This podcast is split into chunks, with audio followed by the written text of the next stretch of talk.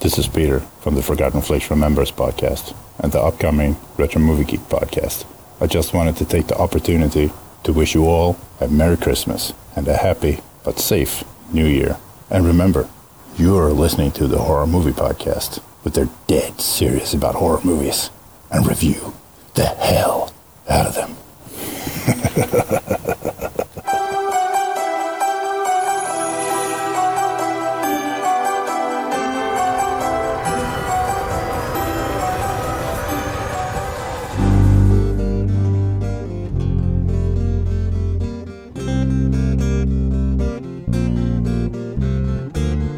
Merry Christmas. And if you're not into Christmas, if that's not your thing, then happy holidays or happy winter solstice, which is December 22nd, for those who don't know. Welcome. This is Horror Movie Podcast, where we're dead serious about horror movies. We have a bi weekly show that's released every other Friday, and this is episode 78. It's our Christmas horror episode for 2015. What do you guys think about that? Not bad. Okay. I'm excited. All right. Yeah, Good. yeah. Favorite show of the year. Yes. Uh, is it? Okay. Well, I want to ask you about it. Why is it your favorite show of the year, by the way? I love Christmas.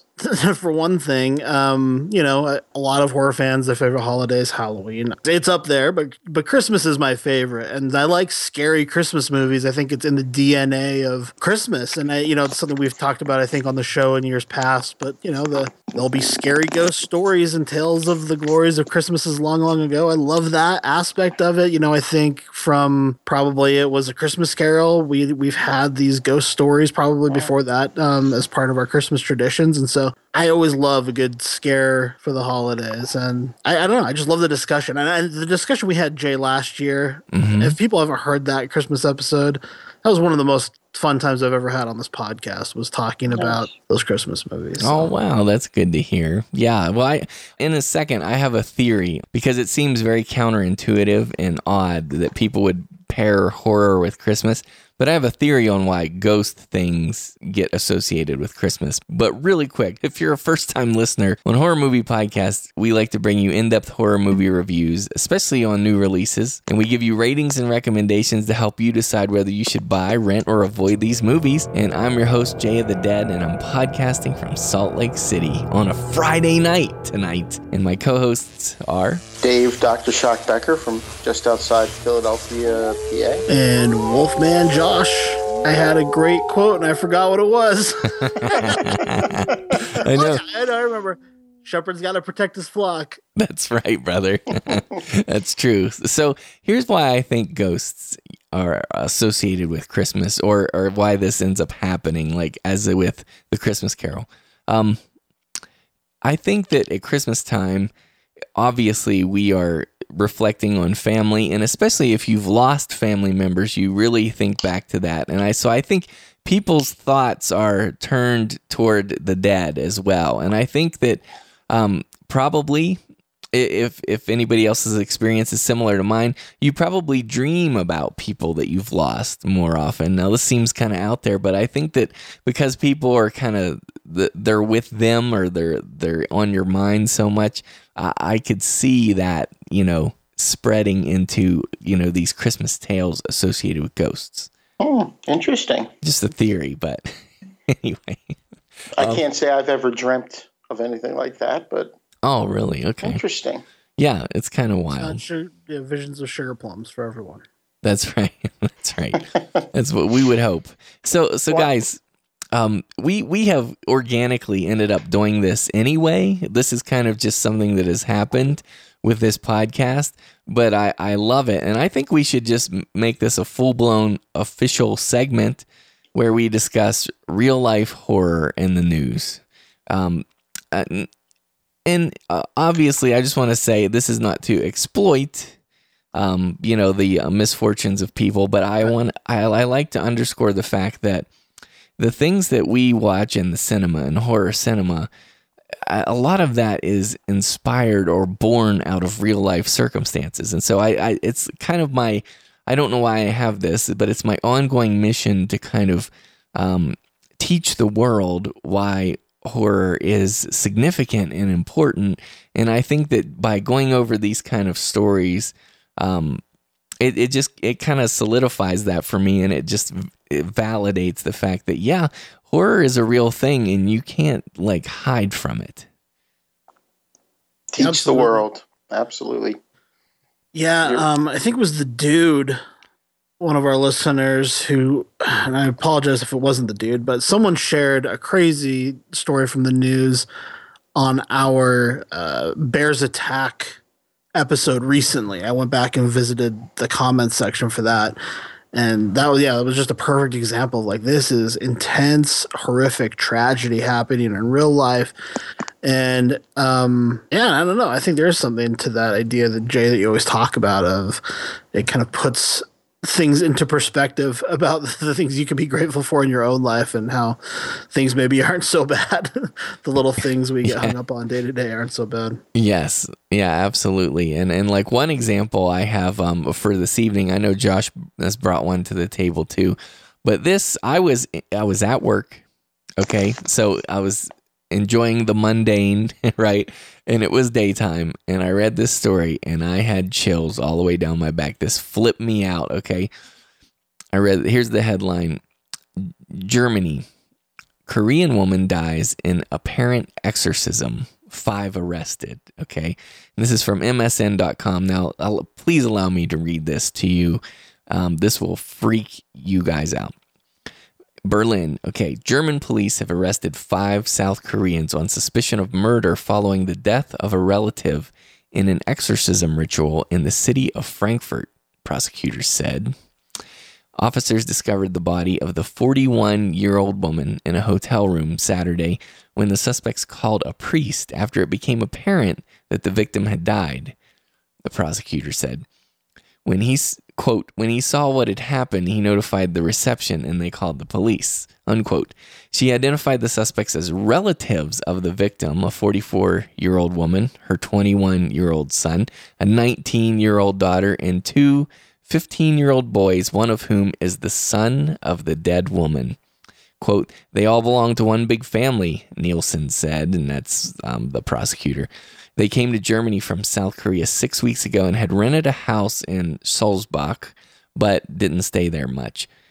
And Nielsen said the suspects wanted to expel a demon that they believed had possessed the woman. They exerted, quote, massive force on her chest and stomach area while stuffing a towel and clothes hanger into her mouth to stop her screaming, she said. Wow. And according Huh. To current information, the suspects subjected the victim to pain and agony for at least two hours, and their actions were motivated by a callous and merciless attitude, said the uh, prosecutor. The woman eventually died from asphyxiation as a result of the massive chest compression and violence to her neck. And a second woman, who was also 41 years old, was found inside the garage of the house that the family had rented, said the prosecutor. She was taken to the hospital suffering from hypothermia and dehydration. It's not exactly clear what happened to her, but we're still investigating that. So that's uplifting to start out your Christmas holiday. But the reason I wanted to talk about this story here's what's freaky. Now, I, I, I do, I believe, like, as far as my, like, religious beliefs, I believe in such a thing as, like, heaven and hell. I believe in a devil. But, but, let's just say what really freaks me out most about this story. Let's just say that she wasn't actually possessed. Okay. Yeah. Let, let's say, I think we, I think we could make that. Uh, let's let's let's take that leap of faith. Okay, well, the reason I I know that sounded funny, but like, but the reason I say that is because um, it, you know, if if there is, let's just speculate for a minute. Maybe people think I'm ridiculous. If there is, you know, a devil, let's say, and if that woman was not possessed, then I think it's ironic that that presumably the devil or something um, must have possessed these people, these family members, to decide to do these awful things to this woman. Do you see what I'm saying? So, so like whatever uh, crime, quote unquote, like spiritual crime or whatever affliction she had within her, um, it couldn't have been worse than what those people did to her. So that's insane. That's so scary to think about to me. Yeah, it's all Yeah, I mean, yeah. I don't know how to think about it in those terms. I guess I I think about it differently. I think of um the way that we would think about a possession now is mostly the way I would see of people of biblical times trying to find a way to explain uh, mental illness. Or Right. Like. So Right. Yes. And and that's yeah, because there's that aspect too. But I mean, I think that like if a person believes in actual evil, then uh, perhaps that one wasn't possessed at all. I mean, something possessed all the family members to take her life, though. And- Yeah, and it's and they, they it's funny how they talk about an exorcism in the um in the article. Was that that wasn't that the headline? yeah, yeah, Woman dies in exorcism, but it didn't seem like they did anything to actually exorcise the demon. yeah. Not according to the movies we've seen. Right. That's not how it works. But yeah, I mean, call the priest immediately. I would say, don't wait till she dies. Right. To get the towel out of her mouth and call a priest. yeah, so that's bizarre. So, anyways, that's one story, and I know Josh, you have one too, right? Well, mine's not as epic as yours because that is an insane, insane story. Uh, this one just caught my eye because I had just been talking uh, with my travel companion. I've been, you know, I've been traveling and just got home. And uh, while on the road, we were talking about Christmas horror because I was preparing for this episode, and we were talking about, um, you know, the Silent Night, Deadly Night films and Silent Night, the remake that we reviewed last year, and um, he was just you know reading the news and said oh wow like this story sounds like it's right out of silent night and that kind of caught our attention basically um, a north carolina teenager was killed um, he was working to clear trees and was pulled into a wood chipper Ooh. um, he was a 19 year old. He was working for a, a tree service just for the day to earn some extra money for the holidays. Um, and he was working with two experienced people, and according to the owner of the company, wasn't doing anything that should have been, you know, dangerous. For you know, that, that he needed more experience to do necessarily. Um, but unfortunately for him, he was kind of trying to kick uh, part of the tree down into the chipper, and it got a hold of him. And wow. And I've I've worked with which I, I, I for two years I worked with a tree surgeon. Um, you know, when I was right out of high school, and those things I've I've had where I was throwing brush in and my glove. You know, we wore gloves, and, and my glove got pulled in, and boy, it, it got shredded down to nothing. I mean, it's like yeah. that's. I mean, you think of I the first thing I think of uh, aside from that is obviously that scene at Fargo. Yeah, exactly. That's what I thought that of too. Sort of ending scene in Fargo, but yeah, Yeah. you- those things are those things are a little a little scary. Yeah, absolutely. So that was Mason Scott Cox, and uh, rest in peace, young lad. Um, uh, you know, it's it's a terrible tragedy for someone that young to lose their life in such a, uh meaningless way, and uh, it's it's sad. Um, and that was just this last Saturday, I believe, at the time of this recording, or I guess it would be on the Saturday before that. It was December fifth, which is Sin- Sinterklaas. It's the Oh, it's the Saint Nicholas Day. Actually. that's the, the weird. Saint It's- Nicholas it's- Eve. Yeah. interesting. Yeah, wait, I had something very very bizarre happened to me. Um, actually, the day we put up our Christmas lights. oh, what which, was that? Which I was not here for that. My I was at work. Um, but later that night, uh, my son and I we were we were going up to a it's, we have a convenience store in this area called it's called Wawa actually W A W A. Um, and we were heading up there, or we were heading back from there, and we're coming down our road. And I live, you know, like kind of out in the middle of nowhere. Uh, and I live off of a road called Faust. And this is, it's funny because right before moving up here years ago, I found a book of ghost stories of Pennsylvania. And supposedly one of the earliest ghosts in the United States, the story happened off of Faust Road, like the road I right behind my house here. But anyway, we're coming down the road and it's dark, you know, it's it's night. And I see a flash of white on the driver's side where my son was sitting. Just a flash of white. And I was like, well, what is that? Mm-hmm. Hmm. we get a couple of yards down. My son goes, Did you see that? And I said, Yeah, something white. He goes, Something stood up next to the car. Oh no. He goes, It just stood up. I said, What was it? He goes, I have no idea. and that's pretty much the end of the story. Yikes. That's, it, it, it's, it's, it's something stood up. It was completely white in, in you know darkness. I mean, it was like nighttime out, just this white thing stood up. And I only brought up the ghost because my son, I had told him that before we moved up here, and now he's petrified to go with me anymore to to the Wawa. And I got to tell you, I'm a little nervous out there myself now. I have no idea what it was. It hasn't happened since. Just that night, just this white thing, just he said it stood up. He said he just saw something, it looked like something standing up.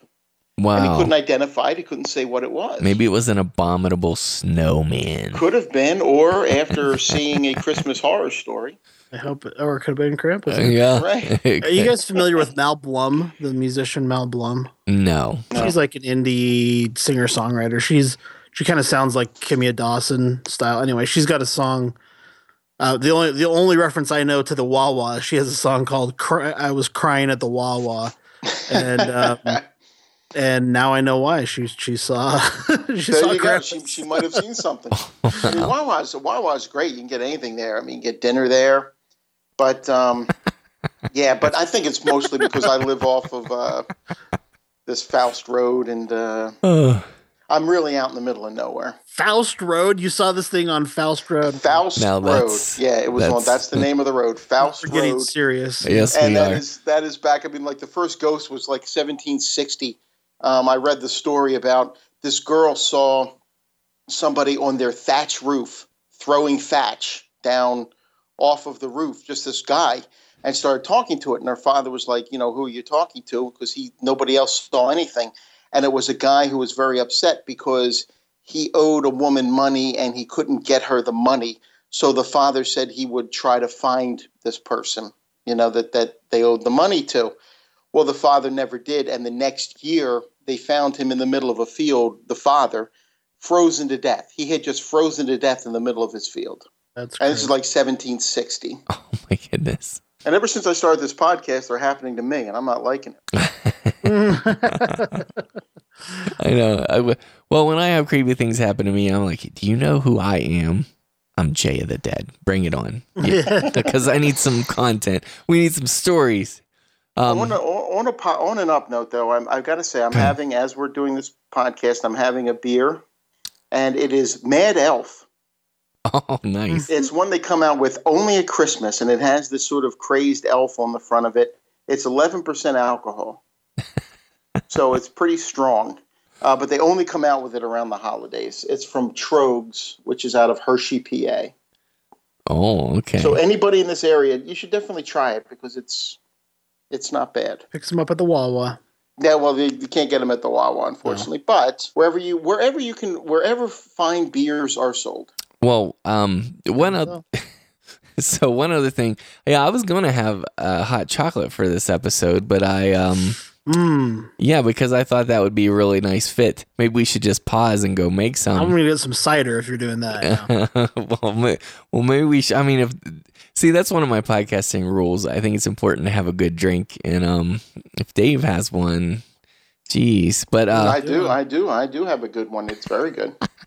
Well, the other thing, so there was one other story, and I apologize profusely to this uh, young lady, one of our female listeners, uh, and I cherish our lady listeners, but I, I have misplaced. I cannot find it to save my life. But she sent in a real life horror story too, and it was about it was a very Texas Chainsaw Massacre esque story. Mm. Um, and I believe it was the one from uh, People magazine.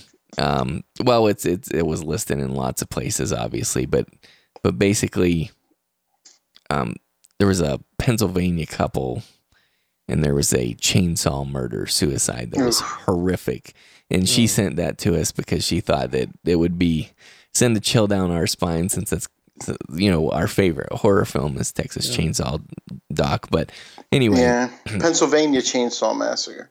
Exactly. So anyway, I yeah, it's it's real. Watch your backs out there because I think one of the values of um you know being familiar with horror films is you look at life a little bit differently and you are a little more uh you know skeptical and wary of people. Honestly, like I'm I'm more careful about I don't things. dis- I don't disagree with that. I you know I agree. I absolutely agree with you 100%. Yeah, well, Of course, there are times when you run away from things that are probably completely innocent. well, let me let me give you an example of one one more thing real quick. Since I mean, and this is our Christmas party, so I hope everybody else has cider and um they're having fun and listening to this. But Your eggnog. yeah, and your eggnog and so forth. But I, You're Mad Elf.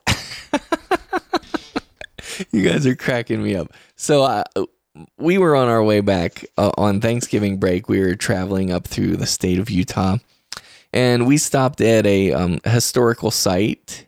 Is um and and here in Utah there are a lot of historical sites having to do with the LDS Church, and there was this historical site that was like a fort. And what you do is, my wife wanted to go to it. Is it the all stone fort? Yeah, yeah, yeah. That is awesome. Yeah, the Nice. Cove. It's called like Cove Fort or something like that. Anyways, Such a cool place. it is a cool place actually. But but here's what happened when you first pull up into there. Okay, um, there are all these ho- houses that look exactly alike. I mean, they look like they were made as inexpensively as possible. And they're just like white siding and they look exactly alike. And it made me think of um, the Ti West movie, The Sacrament, right? Um, with the Jonestown stuff, because like everything looked the same. And so this really nice fellow walks out and he's like, Hey, uh, yeah, you want to take our tour? And he walks over to this little tiny building. Okay. And it's a, it's like a, a little log cabin. It's super small. And he's like, here, walk inside of here. And I have my whole family with me. And, and he, and he's like, okay, watch this film first. And he shuts the door. and, and it's this little tiny place. And I am genuinely freaked out a little bit because Yeah, I don't blame you. uh, because my wife is sitting there and she's like, "What? What's wrong with you?" And I'm like, "If you had seen the movies that I've seen, you wouldn't just come in here and sit down willingly." You, wou- you Because- wouldn't have trusted this guy. yeah, because it it honestly felt like here's what it felt like.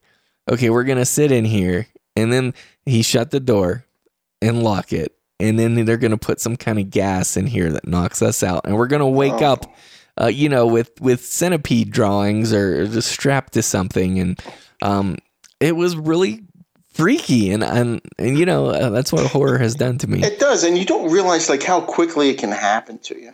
yeah, You know, like you're just you're just When we I mean- first started horror podcasting back in the horror metropolis days, that was the you know I was I've always been a horror fan, but it wasn't until we were doing the podcast where I was like I was like binging horror movies to you know to prepare for these shows. I got so paranoid around that time, and I was actually kind of there was a part of me that was relieved when that podcast went under because I was like, "Geez, I'm like so paranoid every night going to sleep, like checking all the windows and like seeing Michael Myers out standing out in my backyard." And um, you have honestly, to. my wife thinks I'm my wife thinks I'm way over paranoid about like safety precautions, you know. Well, And No. now that we had that break in next door, it's the best thing that's ever happened in terms of her finally being like, "Oh yeah, like let's put locks on the doors." yeah, that's, that's yeah, exactly. Actually, it's funny because I'm ever since we started around that time. I guess me, I guess for me it would be Planet Macabre. I wake up sometimes in an absolute panic. You know, like I oh, just Oh, wake up and I'm like, I'm, I don't know what it is, but there's something that I wake up and I'm, I'm absolutely panicked. And it could just be that my kids and my wife think it's the funniest thing in the world, but I'm petrified. I'm scared to death. Like for about 10 seconds after I wake up, that there's something absolutely horrific going on around me. yeah. I'm convinced of it. And that's how that, and I wake up with that all the time. I mean, I I know we've got a lot of hardcore horror fans as listeners who watch horror almost, you know, uh, exclusively. yeah.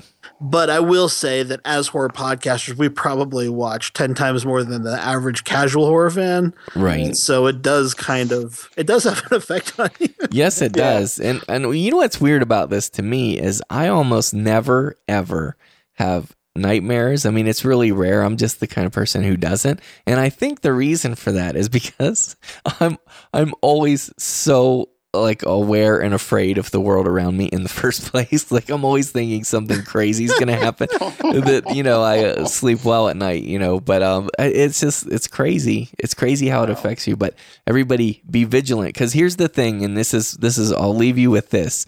This is your little Christmas present from Jay of the Dead.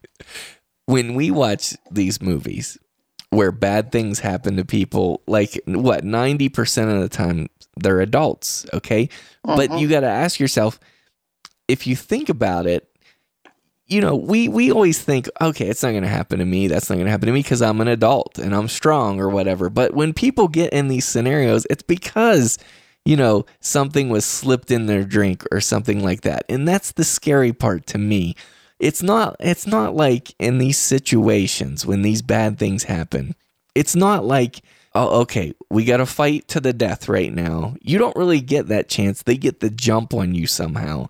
Yeah, that's the thing because you sometimes you'll never see it coming. That's right. You know, like you're driving down the road, all of a sudden you're stopped at a red light. You're the only car around. I was I was thinking about this the other day because i went into work at like three forty five. It was three forty five in the morning, and I'm heading into work. There's nobody else on the road, and I'm sitting there at a red light, and I'm thinking, you know, if a van just suddenly pulls up in front of my car, and these guys get out with like machine guns or something. And they're telling me to get out of the car. Yeah. I'm done. You know what? What am I going to do in those type of situations?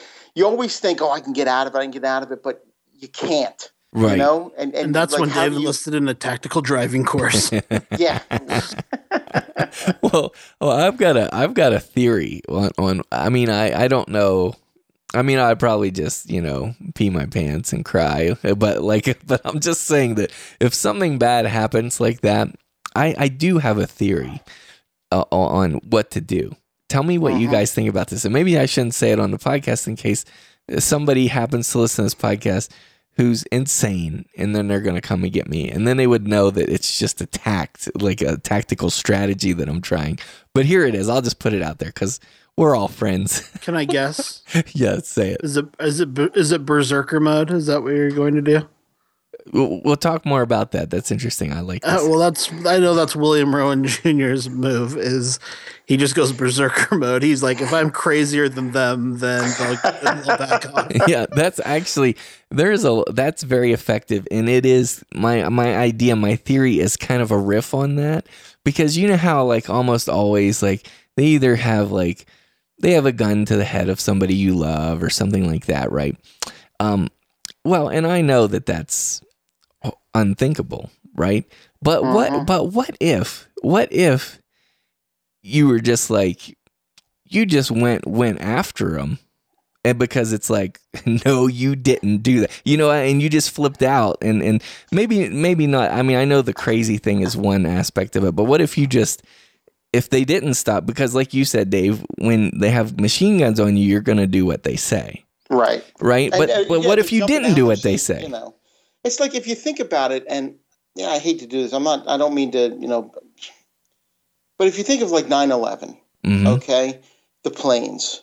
right everybody was in the mode of okay let's just do what they want and everything will be okay and you basically had these these terrorists who took over the planes with with box cutters yes the threat of a bomb they didn't actually have a bomb but the threat of a bomb and it wasn't okay i mean it No. was it was horrific you know it was it was w- what happened it's it's just one of those situations where and I, I do. And it's funny. Maybe it's the horror movies. I think about that kind of stuff all the time. Like, how would you react? And and that's just it dave you said it really well right there the thing is if somebody is coming to take you away or your family away then it's probably not going to go well so Right. you might as well just jump in and go for it right then that's what i Uh-huh. think right josh Yeah, I mean, I heard statistics on this sometime with kidnapping that you know you're better off trying to get free because there's a good chance they're going to kill you. Right. Right. That's right. Yep. So everybody listening to this podcast, um, think of us and take inspiration if something bad happens. I'm just kidding, but like, just go nuts and freak out because Yeah. know, There you go. it'd be like, do you know who you're messing with? I listen to horror movie podcasts, and I'm dead serious about horror movies. Just tell them that, and they'll just feel sorry for you. They'll Anyways, stop. They'll feel sorry for you. yeah, Maybe if you pee your pants, they'll just leave you alone because they don't want to deal with the mess. Yeah, exactly. Who, wants to put you in Exactly. their, who wants to put you in their car, even in their trunk, after you do that? Now, speaking of, this is our Christmas episode, and since we're telling all these uplifting things, Josh, I, I promised the listeners over on Movie Podcast Weekly that you would explain a little more in depth background on the uh, character of uh, Krampus. Now, is it Krampus or Krampus? Well, it's probably uh, pronounced in in Austria as Krampus, but I, I say Krampus. Yeah, Yeah, Okay. I, that's what. And even we're in America um, here, Jay. Okay. Yeah, and we I've we heard pronounce everything incorrectly. in the Okay, movies I've heard. I think they've pronounced it Krampus. Ask Juan. Um, yeah. Okay, so tell us about and and, and tell us because because you actually have some inside knowledge. You've actually talked to some people who have uh, Krampus as part of their culture, right? Well, yeah, I mean, I, I lived in Austria for just a few months, and one of my really good friends is from Austria, and that's the primary region where um, Krampusnachten are celebrated. Um, and so I don't, I mean, I'm not an expert on this by any means, so don't quote me on it. But basically, my understanding is it's a Bavarian tradition, and so um, the Bavarian language covers parts of Germany, Austria, uh, northern Italy, Hungary, part of Switzerland, but it's like it's a region, right? Um, but as far as I know, Krampusnachten are it's primarily um, celebrated in in Austria, and basically it, it's you know like Santa Claus himself. A lot of these. It, it, the the legend of Krampus is tied into this interwoven uh, mixture of early Christianity, Catholicism, and paganism. And so uh, Krampus, yeah, I mean, some believe is kind of this pagan horned god that we have kind of um, taken his imagery and used it, you know, as the devil in Western culture. But basically, he was paired up with Saint Nicholas. Um, and now Saint Nicholas is a saint who uh, obviously everyone knows was an actual Catholic saint um, who traditionally through the Dutch, through Sinterklaas, has kind of made his way into Western tradition as Santa Claus. But in these Bavarian cultures, they still actually celebrate the Sinterklaas holiday.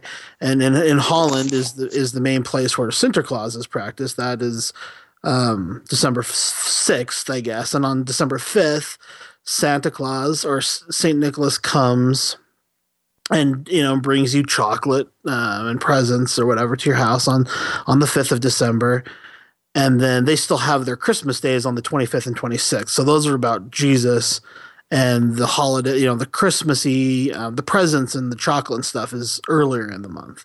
But there's also this character we talked about last year on our Christmas show Black Pete. And Black Pete is Santa Claus's evil little helper that comes and and takes the bad kids in into slavery Yeah. um, and Krampus is related to to that. Um, you know, one of the other sources for Santa Claus is the um, Odin, the character of Odin in mythol- in Norse mythology, Ooh. and Odin was accompanied by two black ravens, and um, that that's also where the Black Pete idea, some say, came from is Odin. So it, it's this big hodgepodge of Norse myth and Greek myth and paganism and Catholicism where we get all of these characters. But Krampus is one of those that's been paired with St. Nicholas in Austria.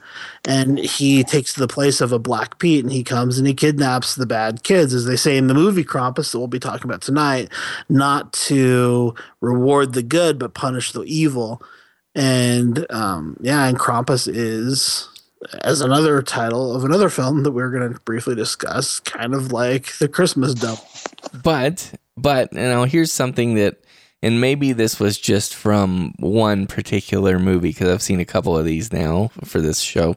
But um but isn't it ultimately though Krampus is doing something that is um altruistic in some ways, right? I mean even though there's punishment being you know inflicted and so forth but but krampus's objective is to do something Yeah, yeah, I good mean, ultimately like right Santa Claus would leave a bit of coal in your stocking.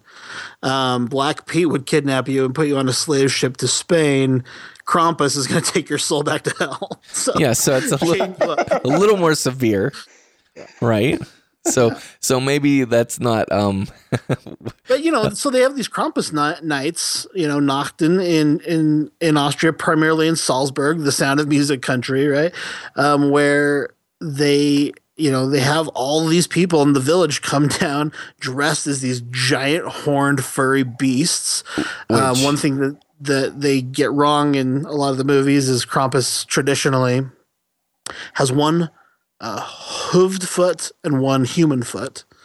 And um, they come and they chase people around and they actually hurt people. They like beat them with with like sticks and with um and, and things and you know I mean it, to the not to the point of like serious hospitalization, but they'll give you a good whack and they'll grab people and it's almost like going to a haunted house would be um, if there weren't hand handsy rules in the United States.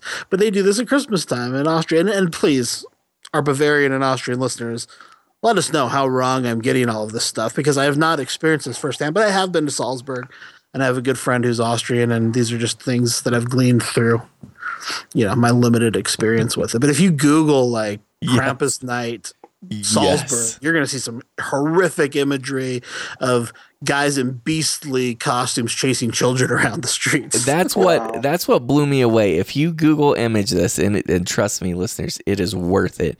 If you Google image this, those costumes are incredible. I mean, they look amazing and they're really scary. I'm like, if I saw that thing, I'd have a heart attack. I mean, oh, it's oh, yeah. really freaky. I mean, how, how do they have such convincing. Uh, I mean, just well made costumes, honestly.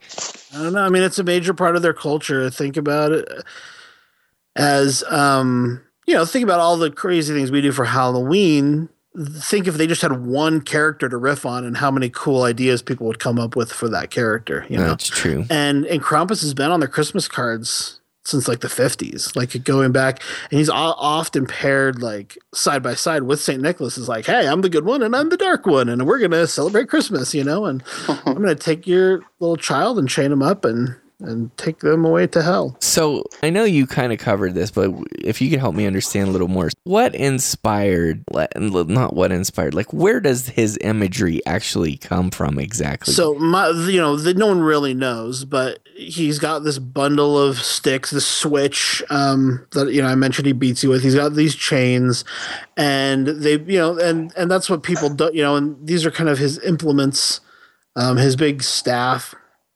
and there's debate about where different elements of it come from.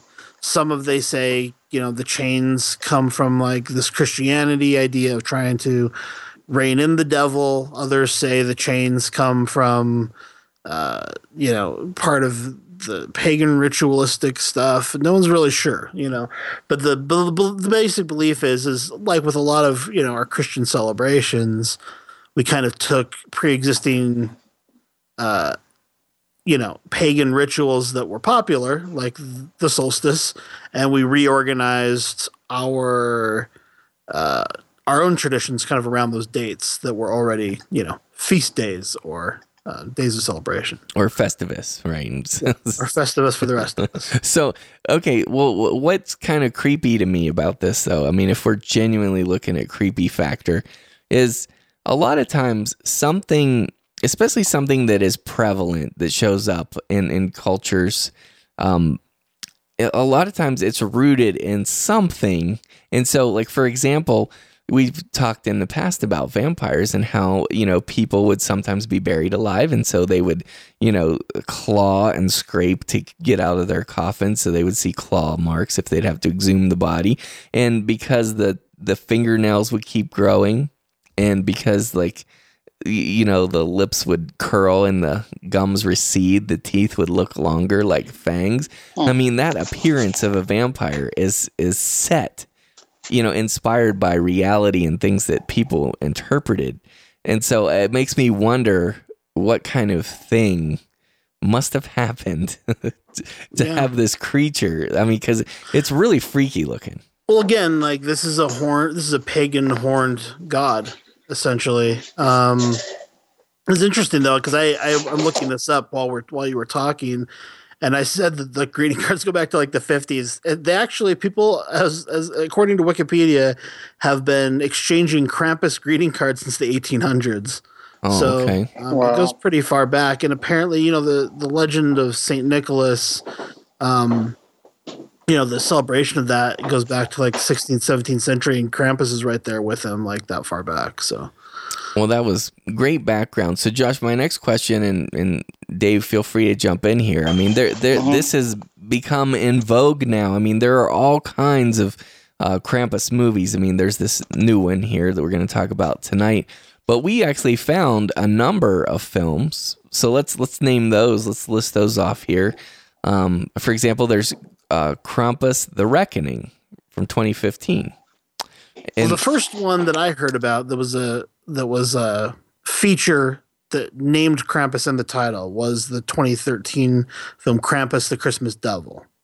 yeah, we- Um, and that was directed by Jason Hull, who I guess is a big deal in um, horror uh, conventions mhm. in, in the in the United States. And we have a listener, Kay Porter, who tried to put us in touch with him. Um, that's it, and that and it's also in. Uh, is it Edinboro, PA, Dave?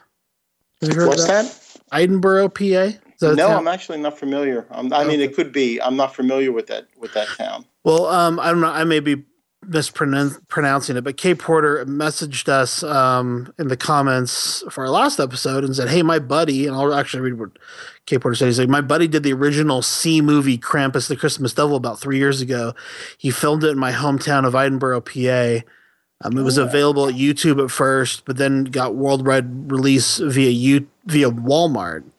Um, it's a really low budget film. Um, Jason Hull's film, who we're hoping to talk to, maybe even for this episode, um, was kind of this big hit due to its Walmart release. In terms of, I don't know if "hit's" the right word. It got it was widely seen because of its Walmart release, and now there's even a sequel plan to it. But I think it it also impacted this market of Krampus movies that we're seeing, and one of the, which the follow up one I would say is Krampus: The Reckoning. That that came after um, Krampus: The Christmas Devil. Yeah, and you said that there was a sequel, right, coming out now today. there's a sequel to the original, and that one's called Krampus: The Devil Returns, also directed by Jason Hull. But I, I remember that, and not to take any credit away there uh, from what you just described, but I remember that M- Mike Dougherty, I, I think he he's the one that directed Trick 'r Treat, of course. I think that he's been wanting to do a Krampus movie for a while, right? I mean, haven't we heard rumblings about this? Yeah, I mean, and, and the first person I ever heard talk about Krampus was Kevin Smith. Actually, um, he talked about doing one years and years ago on his podcast. They would just riff on it. Let me say that rather than saying rather than doing a movie, they would joke about Krampus, and as he often does, he turns his dumb stoner jokes into actual movies. right? As we've seen with Tusk, for Yeah. example. and and he's has his own Krampus movie plan, and I actually think it was Kevin Smith expressing interest in this that allowed kind of people to believe that there was a market for it. You know, Kevin Smith saying he was going to make this movie. I th- I think that had the most um, effect on kind of the marketplace. Is, would be my guess. And you're referring to um, Anti Claus, right? Which is Anti Claus. It's a film he's been talking about for years. Um, again, I don't know if it precedes Mike Dougherty's, um, you know, discussion about the film, but about his ideas for Krampus film. But it was definitely something that um, Kevin Smith has talked about for a very long time. And this last year at Cannes, before all these other movies kind of hit the market, uh, Smith announced that he was going to make it with the same cast he made Tusk with. He's going to have Justin Long and Haley Joel Osment in the film. I believe is the same character, so like a prequel to Tusk. yeah. Um, it's going to have Genesis Rodriguez, Michael Parks, I believe, playing a different character. Um, and yeah, they said that they they were already looking had a green light and were looking for international distribution at last year's Cannes Film Festival. Well, well, Anti Claus, Tusk, and isn't there? There's a trilogy, right? There's a Moose third. Jaws. Okay, yeah, yeah, yeah. Okay, so and we're excited about. It's actually four movies. There's a there's also one called Yoga Hosers that fits into that. One. Oh, that's right. so that's gonna be crazy. And I mean, I hope he still makes it. I mean, I know that with, there's been an, quite a few Krampus movies recently, but I hope Kevin Smith still still makes it because I'd love to see his take on it. I would think unless they're already deep into production that the Michael Dougherty film would have hurt the chances of Kevin Right. Smith's being made. Yeah, just that's because- unfortunate. yeah, Yeah, that's looks so redundant. unfortunate. Well, and then there's um, Night of the Krampus from 2013. And then there's one that I found. I, I happened to see it on Amazon. It's only 27 minutes, so it's a short film and it looks extremely low budget, but it's called Santa Krampus. like, and then, and then you found a number of uh, short Krampus. I saw a couple too. shorts. There was a 2012 short just entitled Krampus, a 2015 short entitled Krampus.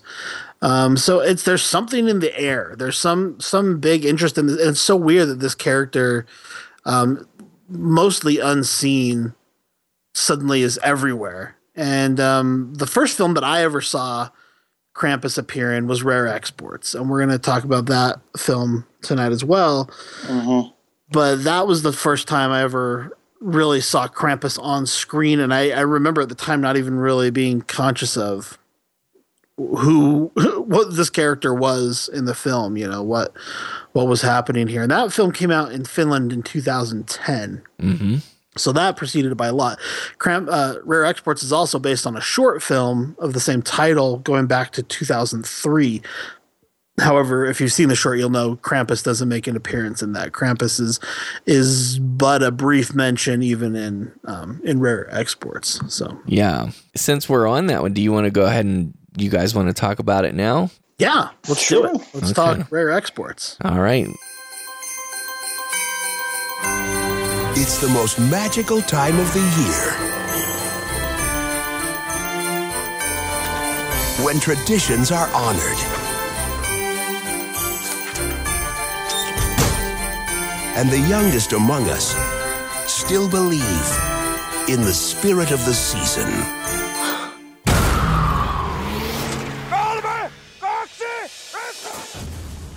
All right. So Dave, you you've seen Rare Exports, right? I have. Christmas yes, I, just recently, actually, within the last uh, week, or week and a half, I'd say. Okay. Um just kick it off and tell us a little bit about it, just in case people aren't familiar with it. Okay, so it was from 2010, and it starts off with these people, the, the, this group of Americans, and they're excavating on a mountain. And uh, you get the idea that they're looking for something specific. There's this this sort of uh, uh, the, guy in charge of it. You know, you, you get the idea they they come across an, a, bunch of um, sawdust as they're drilling, and the idea is that sawdust keeps the snow and the cold in.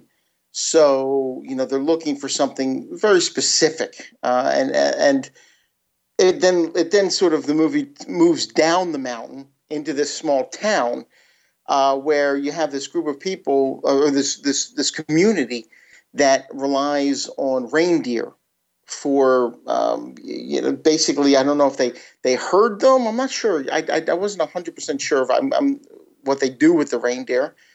Um, but Well, in real life, a lot of these com- um, countries, uh, you know, uh, use them as a food source. Reindeer. That's what I was thinking. That was the that was the feeling I got. Yeah. Um, they had built this big pen, you know, with with this sort of electric uh, electric fence, um, but and they're waiting for the reindeer herd, and all of a sudden you see just two of them come over the hill.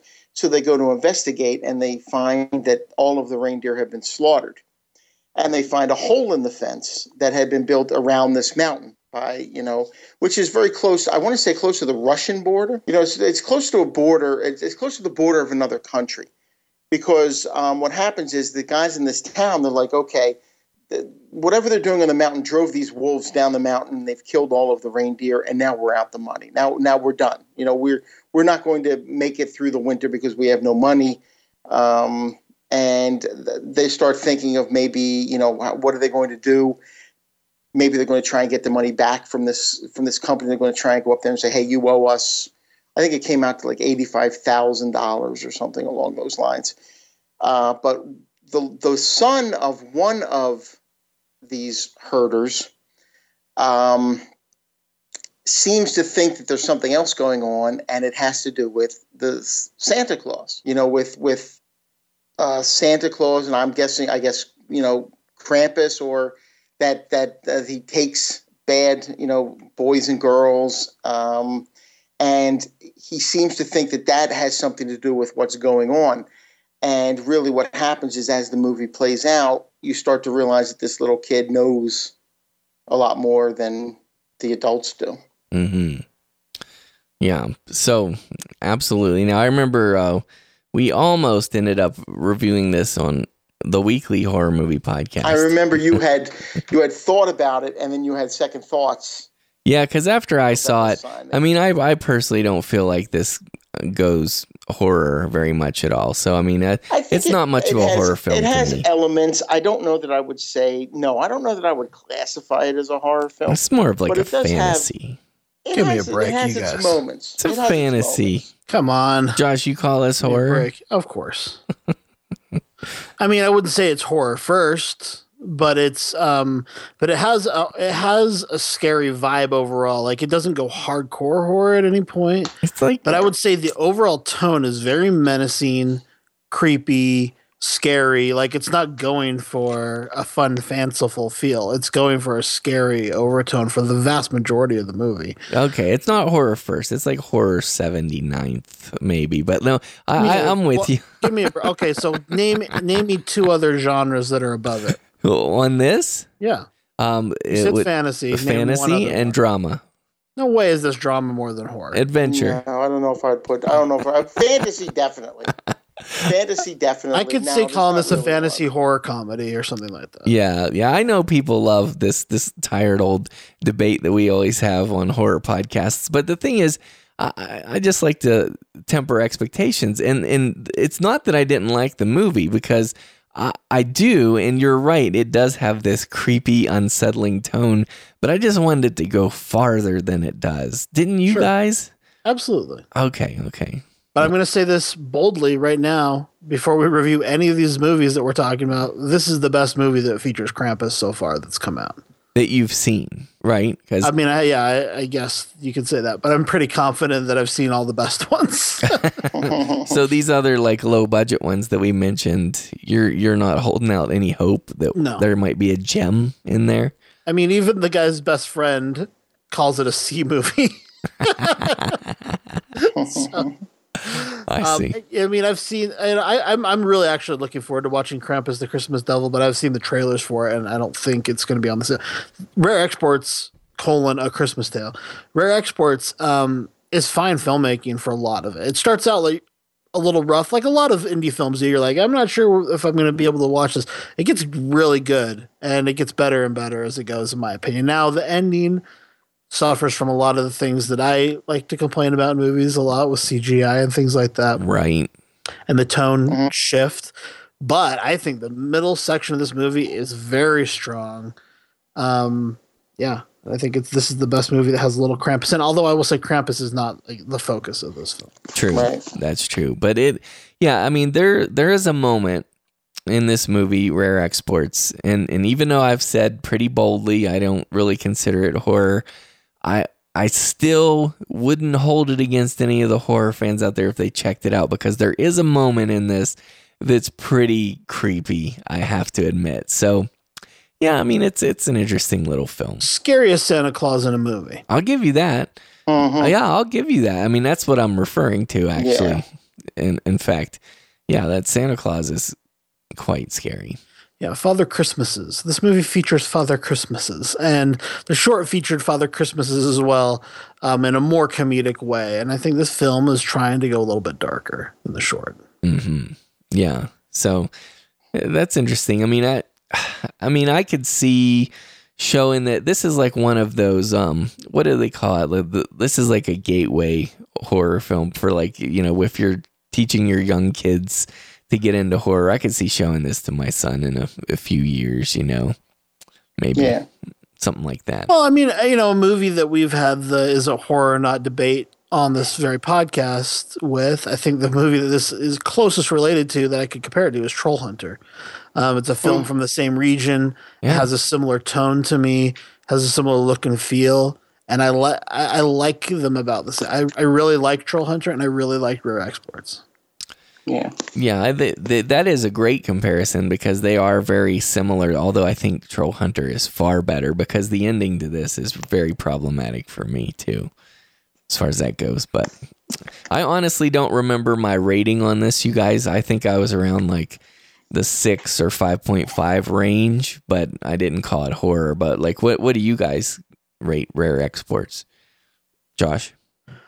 Um, rare exports. Okay, so just to be clear, the the feeling is this little kid is being hunted by Santa Claus. That's to, to me, that's the thing that I want to get across to people. Um, in terms of what this movie is about, and that's the idea that to me that is most scary about it.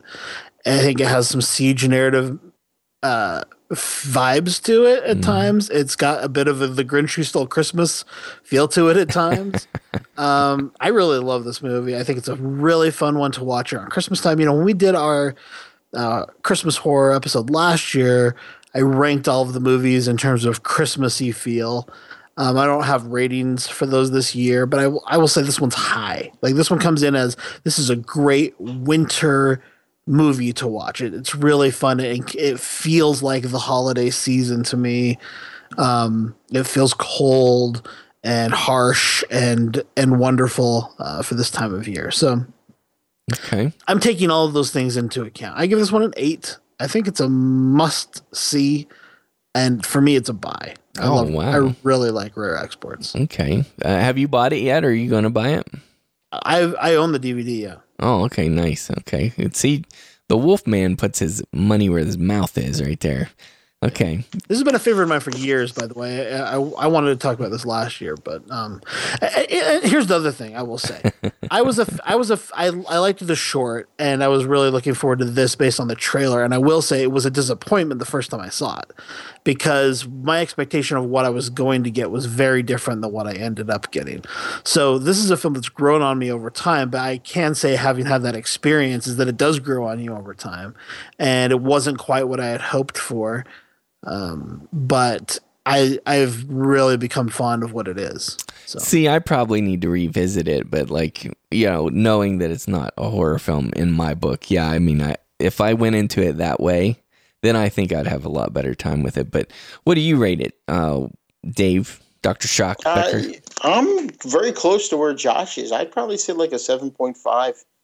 And it's very close to, I'd probably say buy it because I can see this becoming something you'd watch each holiday. Totally. I mean, it very well may become something that I'm going to, you know, uh, watch. And, and another thing, it, it, has a scene, and this is early on, so this isn't really much of a spoiler, where the father is building a wolf trap. And the trap he's putting together is is very intense. Um, you know, I know that if if you go back to um, uh, they had these sort of in the Vietnam War. I can't remember what they were called, but it's a pit where there are all these sharpened sticks. So if anything oh, falls yeah. in there, it's going to immediately be impaled. Yeah. You know, he's building this wolf trap, I guess, based on what they have. Well, he's doing it even before we get we find out what happened with the reindeer and everything. Um, and you know that at some point in the movie, something's going to fall into it. Mm-hmm. And the punji pit. Yeah, bungee pit. That's what I'm trying to think of. Yes, the bungee pit. Punji with a P, um, right? Yeah, that's right. Yeah, yeah. Pun- yeah punji. Yeah, and I remember, I remember hearing they used to pee on those. This was in Vietnam. They would pee on those yes. sticks, and they would become infected, like infected. Yes, yes. But I mean, wow. you're not going to survive falling into one of those things anyway. I wouldn't think. Uh, I guess depends on where you fall in. Um, but that's yeah, weird I, because urine. I'm sorry, Dave. I'm such yeah, a jerk to interrupt you. Urine is sterile at first, completely sterile. But thanks, uh, Fight Club. But What'd you say? I said thanks, Fight Club. No, it, no, it is. I, that's not where I learned that from. Okay, by the okay. way, I, I learned that from a, a, doctor's office when I was complaining about peeing in a cup. But um, anyway, it, it, is, it but, is initially sterile, but I assume if you it will rot. Yes, the bacteria yeah. will will get going. But anyway, sorry, Dave. I'm sure that's everybody okay. was really interested um, in that. But I remember seeing that. You're just like, I don't know. There, there was something about that that made it even a little bit more intense. That this guy went through this trouble of building this this pit, and you knew something was, and of course something eventually does happen with it. Um, but no, I liked it. I, I, really did. I had a lot of fun with this movie. Um, I don't even think. I mean, the ending gets it's out there. It's definitely out there, way out there. But yes. yeah, it's it's way out there. But I kind of like that you know, in, in, a lot of these movies, that you know, the kids usually know more than the than than the adults do. Mm-hmm. This one takes it even a little bit further, where it it makes the kid almost a heroic character. See, this reminds you know what the pro- my problem is with this movie, you guys. It reminds me a whole lot of like something like Elf. It's like it's got a it's a blend of Elf too.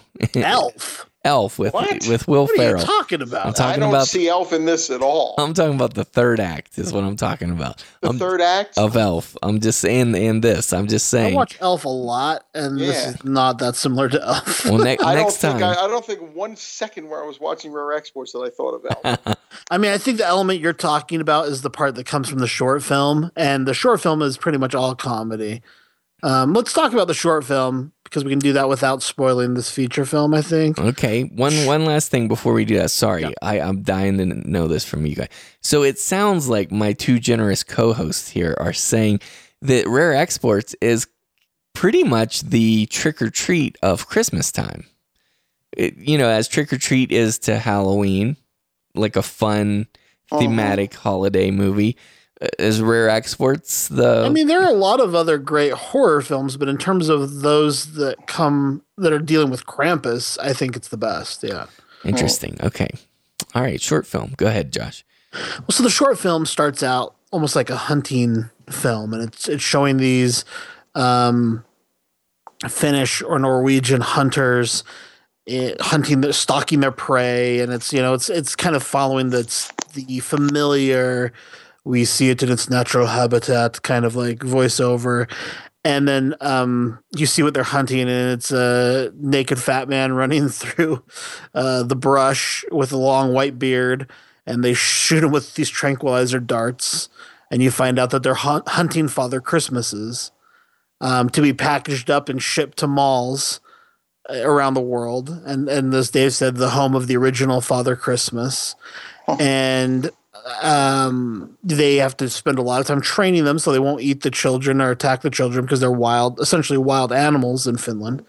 Um, and that idea is stretched into um and, and used a bit in the film but not but i think that's the part you're you're reacting to is that element.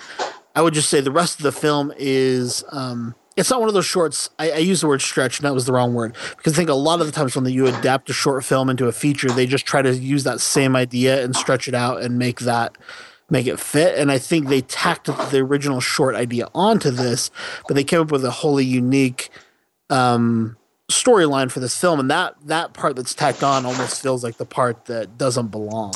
Well, um, in this movie. It- because I think the idea of what they do, and again, I won't spoil it, is they play a lot with this idea of, you know, the the mall Santa kind of being Santa's helpers, and the dark side of Santa's helpers, and Krampus and Santa, and how those cross over, and uh, the idea of elves, and I think the way they take all of these ideas and kind of bastardize them and turn them into Right. their own mythology is really fun and a kind of an exciting idea.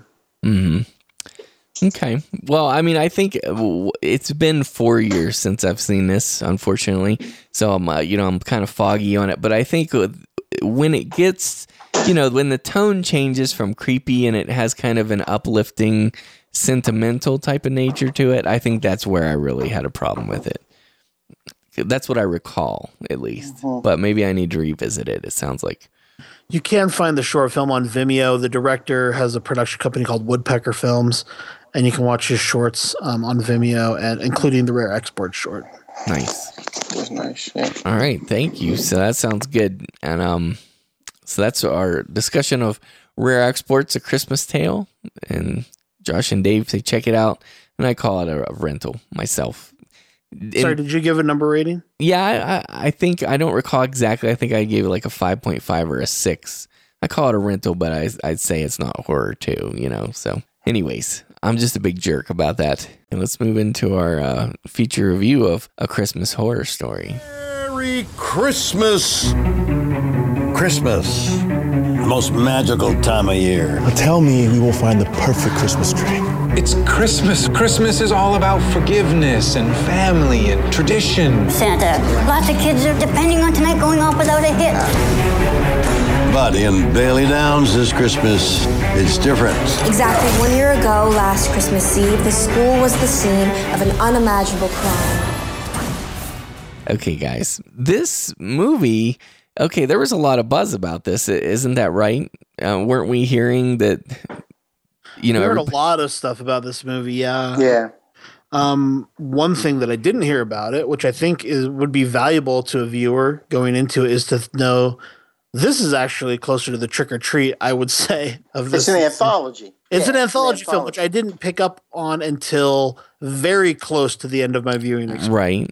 Yeah, and, and and much like Trick 'r Treat, there's a slight degree of crossover, but it's almost to the point where it's insignificant um, for the and most that, part. And I would say that that not knowing that was a big detriment to my viewing experience. I'd almost like to rewatch it knowing that. Yeah. Because I felt like the film was doing a really bad job tying all these disparate elements together until I realized, oh, they're each their own story. Right. Which I had not picked up on. I thought th- the this is another one of those situations that drive me nuts. I was like, this is totally inconsistent internally because the rules of how this thing operates within this world are don't don't cross over storyline to storyline. Then I realized, like, oh, okay, See, I had known that going in. I had known that it was sort of an anthology going in. Yeah, yeah. And I Um, thought, see, I thought it was this movie, and it was supposed to be one story, and William Shatner's character is supposed to be kind of tying all of these things together for us, and it, it- none of that was working, and he didn't make sense. Like he wasn't saying anything significant for much of the film. Although I loved his performance, I thought he was a joy. Uh, much of his dialogue was unnecessary to the story. Um. Well, let me just tell you something about that real quick, because I, I'm busting to, to that William Shatner element. He play. He's like a DJ, and he's sitting in his studio, keeping the Christmas spirit alive with his eggnog and liquor, and and he's saying all these things. If I could just have a film of all that element put together, which was what, like probably what, 15 minutes, maybe? I don't even know. I 10, don't, I don't even know if it was that much. Maybe ten. yeah. 10 minutes worth of, of him. Uh, I would watch that every single year. I loved those aspects. And and by the way, Josh, I think I was with you. I didn't know it was an anthology. And I think one reason why we were probably led to believe that it's just one story is because it's called A Christmas Horror Story, singular. So it's like, yeah, not the best title, but You know what I would have loved is uh, just if he was almost narrating these, if these were stories he was telling on the the radio on Christmas Eve, like that would have made a lot of fun. I think to reimagine this with him as a narrator in each of these tales, and him telling kind of spooky, you know, uh, Christmas stories over the radio. That I like that would that would be a format that I could get into. Kind of like what we're trying to do. I guess so. a little bit, but you wouldn't uh, see. I thought it was perfect, like as far as like him and his role in this, because it reminded me a lot of Pontypool. Like, and and I love the feeling of Pontypool. I know, like Yeah. you know, the Stephen Uh-huh. McHattie performance as Grant Mazzy in that movie is just amazing. And this is it's like a one Christmas. of the best. I mean, it's a great movie. Uh, Pontypool is a great movie, but Stephen McHattie, you'd have to say, is probably the best element of it. Oh yeah, and, yeah. and there are other things about it to like as well. But there's something about Stephen McHattie where you could see him being one of those type of you know radio sort of I'm not shocked, but you know what I'm saying, sort of like Right. controversial uh, radio hosts, and he carries it off well, and he he's so good in that movie. I, I totally. Um, and I, I will agree with you about William Shatner. He's a, he's an interesting guy. He's one of those people who's who's basically now has has a second career, almost spoofing himself yes. of Yeah. the way he used to be. Um, and he's he's I think he's it's making him more popular. I mean, I've heard behind the scenes. I've heard one. I shouldn't say I've heard several. I've heard one behind the scenes recording of when they were making Star Trek, and what a jackass he, he was on the on the on the set of Star Trek. But you listen to all of his co-stars and everything, and they say that. But I mean, there, there's this one, and I'd heard a recording like of of um, I don't even know what the setup was, but the director is you hear the director off screen saying, "Let's do it again," and and Bill, have fun with it. You're having a good time, you know, just just sort of have fun with this scene.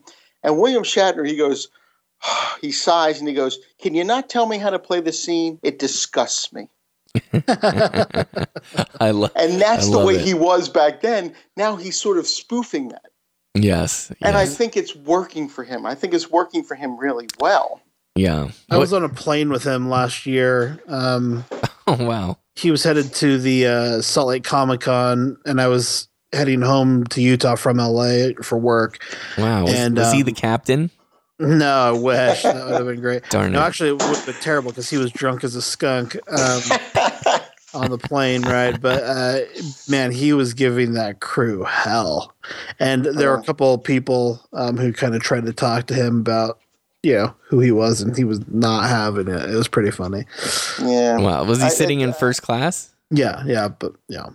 Nice. I can see that, and it's, it's funny because he was That's funny. talking about I don't know. He went to some sort of was it the Olympics when it was in Canada? I can't remember exactly, but he was talking about it, and he's like, you know, uh, he he made a comment. I think it was in front of a convention. He said, "I don't usually pull the star card." It's like, come on, dude. you, you, you you invented the star card. I mean, you're, you're, you're like you're like the originator of pulling the star card. That's hilarious. So, Josh, would you uh, mind giving the premise to a Christmas horror story? So, a Christmas Horror Story, um, as we've kind of mentioned, is three disparate narratives, um, all taking place seemingly on the same night. And it starts out with Old Saint Nick at the North Pole. Uh, talking to his reindeer, he you know seeming seems like he's going to be heading out into you know do his perform his nightly duties. He turns around, he's got giant slashes across his face. He's bleeding. He's been through something heavy. Um, something's banging on his doors of the stables uh, where he and the reindeer are. And then it cut says 12 hours earlier or something like that. And then we jump into our first story.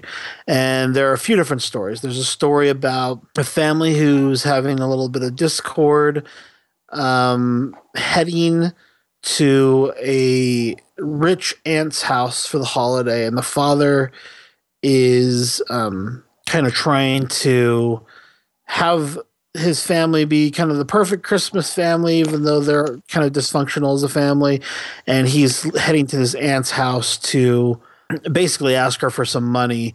And while at the house, the son breaks a Krampus statue, um, which is weird in the first place.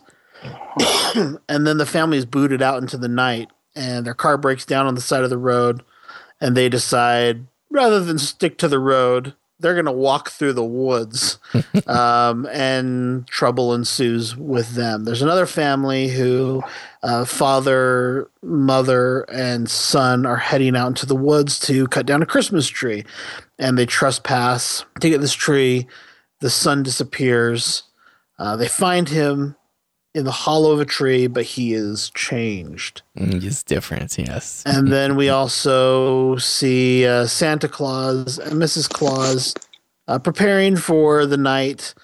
And one elf in particular has kind of a bad attitude and a nasty mouth on him and is not excited about um, what Mrs. Claus is laying down and and gets a little mouthy and then a little bitey and uh, and there's something crazy goes down at the Claus at the Claus compound and these three stories are intercut with um William Shatner. with William Shatner as our radio host, kind of just waxing philosophical about the holiday season while uh, getting tanked on eggnog, and um, and talking about some trouble he's heard about down at the mall, but we don't quite know what that's all about until quite late in the film. So. Mhm. That, that's the basic setup for each of these stories, and some are more effective than others. And as single, one. There, I'm sorry to interrupt. you. There is one other story. oh, sorry, what was the one I'm forgetting? the kids in the basement of the school. Oh, that's right. Yeah. Mm. There's been a murder previously, or some kind of horrific event. on Um, the previous Christmas Christmas Eve. Yeah, and Um, someone was crucified in the basement, and the police detective who found it has never been the same and experienced some kind of weird uh, paranormal event. And so the kids are going to take their uh, video cameras down into the basement to investigate um, what happened. The, you know, the night, the year previous. Yes. So those stories are all kind of happening at the same time. And again, so as as individual shorts, several of them really work for me. Really? Um, I didn't experience it that way because I hate. I actually hated it while I was watching it because I felt like these are not connecting well, Right. and it's really sloppy. And this movie's a disaster. And then and unfortunately, again, they I didn't really. Maybe it's just my fault, but I did not connect that these were supposed to be their own films until qu- quite late into the film. Right. And once I did, I, I was able to kind of look back on each of these uh, separate elements, and and I would say ultimately, I think two of them I really loved, and two of them I I, I didn't care much for. Well, the the biggest thing I want to put out front is that I um I detested and despised the Santa Claus and his elves story um in, until about 97% through it. yeah. I, I, didn't love it, but it I, to me that ends up almost saving the entire film. Yeah, yeah, the payoff is is quite it's, good excellent. I mean, it's better than yeah. anything else in the movie by a large margin. And, and and don't you wish though that that and obviously we can't talk about this. This is very vague for the listeners on purpose, and I'm sorry, but I just wish so much that that would have been developed better and that would have been the uh, central focus of the movie in a better way. Yeah, it's interesting. It's interesting. I mean, I, I, I, I don't think this is a spoiler to say, but just again give the listeners a little bit a better idea of what we're dealing with here you have one film that seems like a paranormal film, one that almost feels like a zombie infected film, mm-hmm. another that feels like a monster movie where Krampus is your monster. And um, and you even get into some psychological horror, and and all of these things are uh, oh, and then you get like the changeling body snatcher right. kind of thing mm-hmm. as well. So they're very different, and so right. you can understand why if you were trying to connect them and thinking they were all part of the same film, it would feel really disjointed until you realize that they're supposed to stand on their own. Yeah. Yeah. Now, the Krampus, uh, by the way, the rendering or the appearance of the Krampus monsters, I'm so happy with. You know, I mean, I liked. I liked the look of this Krampus, and, and as we'll talk about in the Mike Dougherty movie too. But um, what I don't know, what did you think of it, Dave? No, I think, um, like I said, I went into it knowing it was sort of an anthology. Um, I had heard it described as such. Uh, I can't remember where I had where I had heard that. Um, I will give I Shannon heard, credit for the first person I heard really singing this film's praises on our message boards. Nice. Mm-hmm. yeah. And maybe that's where I saw. Maybe it was on the message boards where I saw, and I can't say for sure that I saw that it was like an anthology, but um, I did know that going in. I, kn- I knew going in that it was going to be um, an anthology. So I did. I did. I enjoyed it from the beginning. I'll be honest. I kind. I did like, and I agree. I think some of the stories were better than others, and I thought that the one that could have been the strongest, like you were saying, Jay, was not the strongest for a while. Mm-hmm. You know, the the whole North Pole, um, right? What was happening with Santa? That should have been what I thought. What I would have thought would have been the strongest, but it was not. Yeah, you know, it was it the acting? Because like, some of the acting was rough. Yeah, yeah, a little bit, a little bit. Now I did notice a similarity. There's an early scene in, and I'm, I'm not going to go into any detail here because it's a spoiler, but there's an early scene in the radio station where William Shatner is talking to a fellow employee. Right. Yeah. I did notice that it was the same the same person who was playing another oh, character. Oh, I did not notice at all. I noticed that all immediately. I noticed that immediately. Okay. Nice. So I real, but but still, the there is a twist at the end that I kind of I still liked it. I and I didn't see it coming. You know, even with knowing that, I did not see it coming. Hmm. Nice. Um, Good eye on that, man. Yeah. The, the, the stories that I liked the Krampus. Actually, I, I can't say that I hated any of them because I, I thought that you know I, I liked them on different levels. Um, the one with the changeling I thought was kind of interesting. I don't know if it went.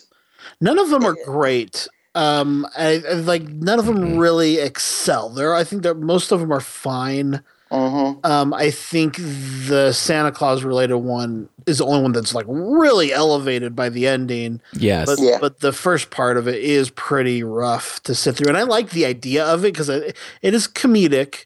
And I know uh-huh. maybe that I don't know if that's the reason you had a problem with the J. Uh. It's very silly. Well, it's, with the way the elves were. I mean, to, to become zombie is one thing, but they were like all of us start start spewing all of these obscenities. Yeah, the elves drove me nuts, and then it's a, it's a fear. It's like the fear infection, though, right? Yeah. I mean, yeah. the, the, the the connection between the elves and the changeling were problematic for me though because they were similar, and that's mm-hmm. like, oh, this one person's acting different. and then how's that going to affect that? That was one of the things that really confused me. Um, and that same thing happened in the paranormal story too. So, and Santa's kind of said, okay, Krampus is behind this, but we know Krampus is the monster in the other story. So there were there were a lot of things connecting these stories um, and making it kind of a weird watch. Yeah. I don't know. I just thought there was. I think each story was underdeveloped, and the Santa Claus one in particular felt like a lot of the same thing. Like it didn't really get anywhere. Right. Mm-hmm. For right. most of it. Yes. Um, Yeah, because if you if you were to like lay that out in its story beats or whatever, I mean that thing is very flimsy. very dull. Yeah, very dull and repetitive. I mean, there's some cool. There's some cool ideas. I like what they did with Mrs. Claus. I like the the idea, even though okay, I didn't actually like it, but I thought it was interesting the way they revamped Santa's um kind of location, like you know the North Pole uh-huh. location, and then that, uh, that makes it even more especially interesting in the ending. But I thought, oh, this is kind of a cool take on the North Pole, very different from anything we've ever seen before. A very different Mrs. Claus yeah. than what you're mm-hmm. normally used to. Eat Papa. Just kidding. That was Rudolph. I, I, I- now in the in the supernatural, the, I think the supernatural one was the one I thought had the best possibilities, but I don't think it, that was one that I was, uh, I guess, a little disappointed in I hated that one. as as it was going. I didn't hate it, but I can't say that I I, I thought it had. Uh, you know, it, it's sort of a it's a typical. cool idea because it's dealing with the a Christmas, th- a familiar Christmas theme, yeah, which is interesting. But Yeah. I don't think they pulled it off very well. There's a good jump scare in it though. I oh, will there say. is, and and you know what? The, if if it sort of followed along the lines of the regular sort of supernatural, you know, like there's nothing in there that that was new Yeah, other than the than the initial setup of, of it being Christmas. And is it me or did that lead girl Molly? Did she not look like a female Elijah Wood? I could not get over it. I could see Every that. Every time I saw her, I thought Elijah Wood in a wig. She reminded me of the actress that's in Tomorrowland um, hmm stuff. I can't think of either of their names, but Yeah, I, I Yeah, know to what me, you it- mean. to me, it like, was like Shailene the- Woodley when she was younger. yes, with the with the eyes it was the eyes it was just to I, I thought for sure that she was related somehow to elijah wood and I, it doesn't i can't see any connection that she is um, but that is exactly what i thought of when i saw her in in this movie. I thought she was good. oh yeah absolutely. I thought she was i thought she was fine. Um, of the three i thought she was probably the best one. Uh, and and what they were you know what eventually happens is like you said josh it's, it's interesting. But as far as the supernatural tale it didn't bring a whole lot new to the table. I think for me the two that i really the, the two that i i liked the most i did enjoy the changeling one um, and i liked the krampus those I feel like they probably could have all two gone. The favorites. Krampus story was a little dull, but I, uh, I and I, I didn't like the ending of the Krampus story, but I liked a lot of the elements of it. right, right. Did you guys like the ending? The I didn't have a very pro- I didn't have a problem with the ending. Are you But, talking about? I didn't see it coming. The but- very ending. Yeah, the very. of the end. Oh yeah, I. Li- I'll, you're referring to Krampus, or are you referring to the No, Santa plot line? Krampus. Krampus. Oh, okay. Um, With the with the it was okay. two characters. Yeah, it was okay. I mean, I, I, I didn't love that. I love the very ending of this movie. Um, You- I think it's so brilliant, actually. Yeah, it's interesting. And I would like to see a whole movie that dealt with that idea. oh yeah, you- you're referring to the payoff. Yeah, Yeah, absolutely. it reminds me of Christmas Evil in a way, Uh, but like Yeah. done way better. Yeah, Mhm. yeah, absolutely. In fact, I was like, I was a little bit blown away, and that's why. And I'll just I was completely blown away. meaning, well, when I say little bit, I, I just mean blown away, as in like w- with admiration and, and liking it. Oh, so, yeah. so that takes this from not being an avoid for me. I mean, this is going to be. In fact, let's let's move into the ratings now. Like for for me, a Christmas horror story because of the way it pays off. Um, uh, honestly, I I give it a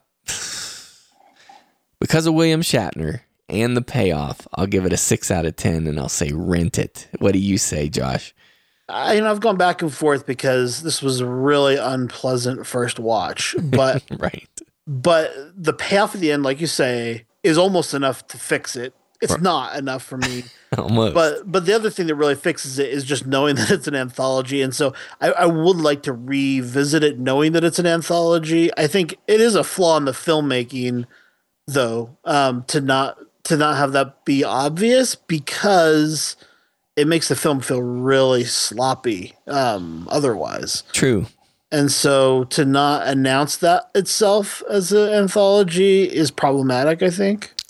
Yeah, I mean, because like for example, in Mike Dougherty, I can never say his name, Doherty, Mike Doherty's Trick 'r Treat. Um, it, it's you know, it's uh, it's evident that they're kind of in the same town and everything is overlapping, but in this, it's not really evident unless you're really watching closely and paying attention to some of these overlaps. And part of the problem is, and this is a thing that I would normally say, you know, I would get after you, Jay, but the cover art is Krampus fighting Santa Claus.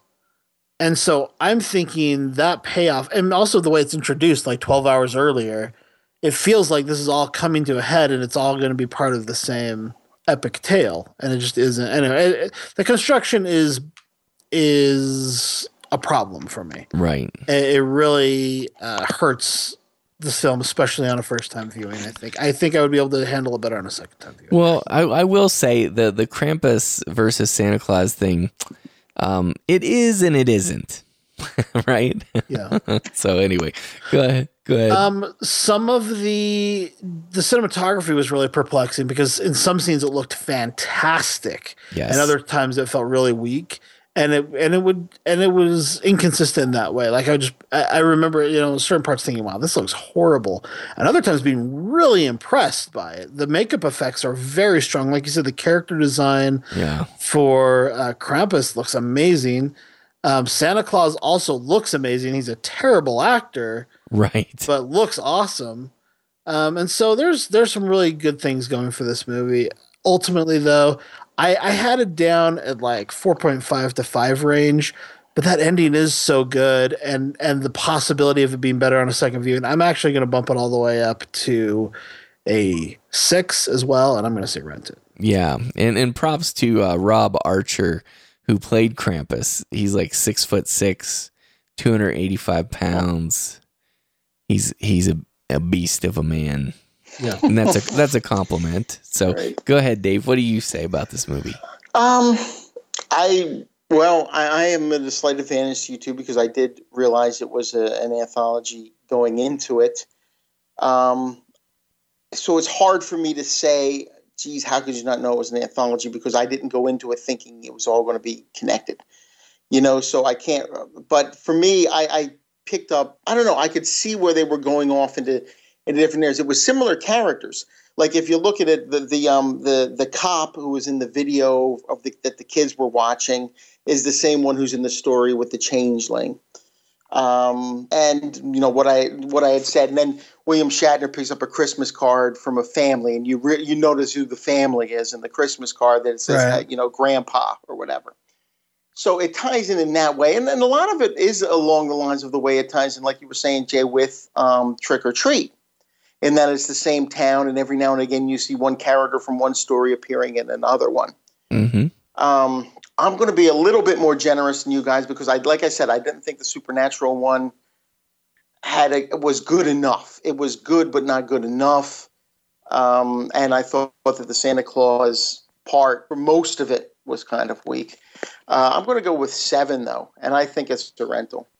Okay, seven out of 10 rental. Well, I have two things to say to the listenership. Number one, if you're a horror filmmaker, I know we've had people um, write to us and say that they write horror films. Honestly, if you would produce an effective Christmas horror film, it's like those people who produce these, like, um, you know, patriotic songs or, or like like the fireworks song, right? even though it's kind of a cheesy song, but every 4th of July, they're going to play the fireworks song. You know they are big time. And and the same thing with this, if you produce a good Christmas horror movie, it's going to become, you know, because there aren't that many great Christmas horror movie. So that's one way to make a lot of money. I just want to tell somebody that if you want to take that and run with it. and, and the other thing is, if you're listening to this podcast, it's going to come out December 18th. If you're listening to this before Christmas and you need something that's Christmas horror, you want to check out something new, I don't think they could go wrong with this. I mean, it's it's not tremendous, but it's still pretty decent, right, guys? It's entertaining. I thought. It's You fine. know, it- it's the yeah. third. It's third place uh, of the films we're talking about for me tonight. But Oh, really? Okay. I see. I and the little spoiler for my next uh, opinion.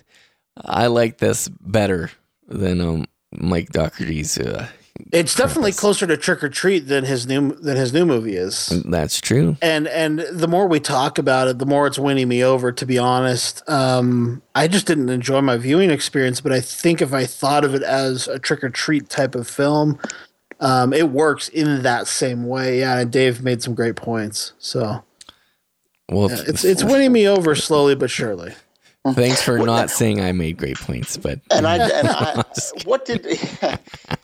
I just wanted to be clear that it was Josh. Dave that made the good point. Thank you very much. and I was an idiot as usual. If No, no, no. I just Go ahead, with- in terms of the connection between the storylines, I hadn't seen it, but he he's right. They were there. Um, I guess I to me, I was taking that as being that they were the same story, and so I don't know. It's just very confusing when you don't know that the way an elf is acting is supposed to feel different than the way someone's acting in a basement is supposed to feel different than a little boy who's come out of a tree. Yeah. How does the forest with the Krampus connect to? and I can see it. I hmm. can see it being a little unsettling, not unsettling, but a little. Conf- you don't know how to take it if you don't realize that it is these separate stories. If you're waiting for them all to tie together, It just felt It really muddled. Like, Yeah, what are the rules of this world, and what's like, right? You know? Right. Um, uh, the question I just wanted to ask, real quick, I guess you just throw it out there. What would you guys say if you had the one horror movie, if you could only watch one horror movie at Christmas and you could watch it year in and year out? What would what would it be? What do you think is your favorite Christmas horror movie? Silent Night, Deadly Night. Oh, uh, probably Black Christmas, 1974. See, that's the one I would probably go with is Black Christmas from '74. Yeah. Silent Night, Deadly Night is is Oh, a dude, you know that's as true. And. I forgot about Gremlins. Oh, Gremlins, Gremlins is No. an easy one for me Yeah. to watch every Oh year. my goodness! Why? Gremlins is another good one, yeah. But I but I would probably do Black, Christmas. Yeah, Black Christmas is better than Silent Night, Deadly Night. Th- this From- is from- Josh. This is Josh. Um, there's the Grinch who stole Christmas special. There's I'm just kidding. No, but listen, Jay. I mean, when when you were when you were a kid, Gremlins could Gremlins was a scary. You know, it, it- there were things in there. Yes, a lot of it is talking comedy about this on the message boards. Like Gremlins has some serious scares in it still. Yeah, it, it does, and then and it's it's no joke. I mean, people are getting killed in that movie. It's dark. It it definitely is It- dark. It is definitely dark. Yeah, yeah, it is, and it is a beastly freak film. I know, I know. It's like technically, uh, you know, I hate saying it. I do. I know it's technically a horror movie, but I just I think of it as a kids movie. But and then we've even bugs me. talked about it. I mean, that story that um, you know Phoebe Cates' character tells Oh, I love that. about why she hates Christmas. it's my favorite satellite story of all time. It's funny as as much as I remember the other aspects of that movie. I remember that story just as much sitting there in that dark theater, Oh, listening to that. You Oh. know, and and in fact, thank you. And I'm I'm just such a jerk. I'm jumping in again like a jerk. Okay, pre- we'll set this up. So, spoilers for Gremlins. If you haven't seen it, Doctor Shock, will you relay that story uh, to the audience? Because I've got yeah, I've got something We're going to this do a quick spoiler here. Um, for Gremlins. Yes. Phoebe Cates is telling a story about when she was younger. Her father was going to surprise the family by dressing up as Santa Claus and coming down the chimney. Now I have another reason to hate Christmas. What are you talking about? The worst thing that ever happened to me was on Christmas. God. It was so horrible. It was Christmas Eve. I was nine years old. Me and Mom were, were decorating the tree, waiting for Dad to come home from work. A couple hours went by. Dad wasn't home. Mom called the office. No answer. Christmas Day came and went, and still Nothing. So the police began a search. Four or five days went by. Neither one of us could eat or sleep. Everything was falling apart. It was snowing outside. The house was freezing, so I went to try to light up the fire. And that's when I noticed the smell. Firemen came and broke through the chimney top. And me and Mom were expecting them to pull out a dead cat or a bird. And instead, they pulled out my father.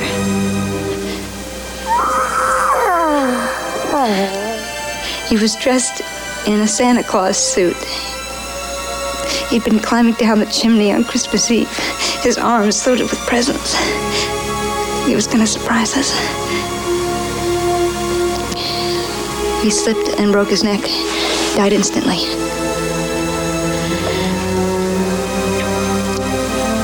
And that's how I found out there was no Santa Claus.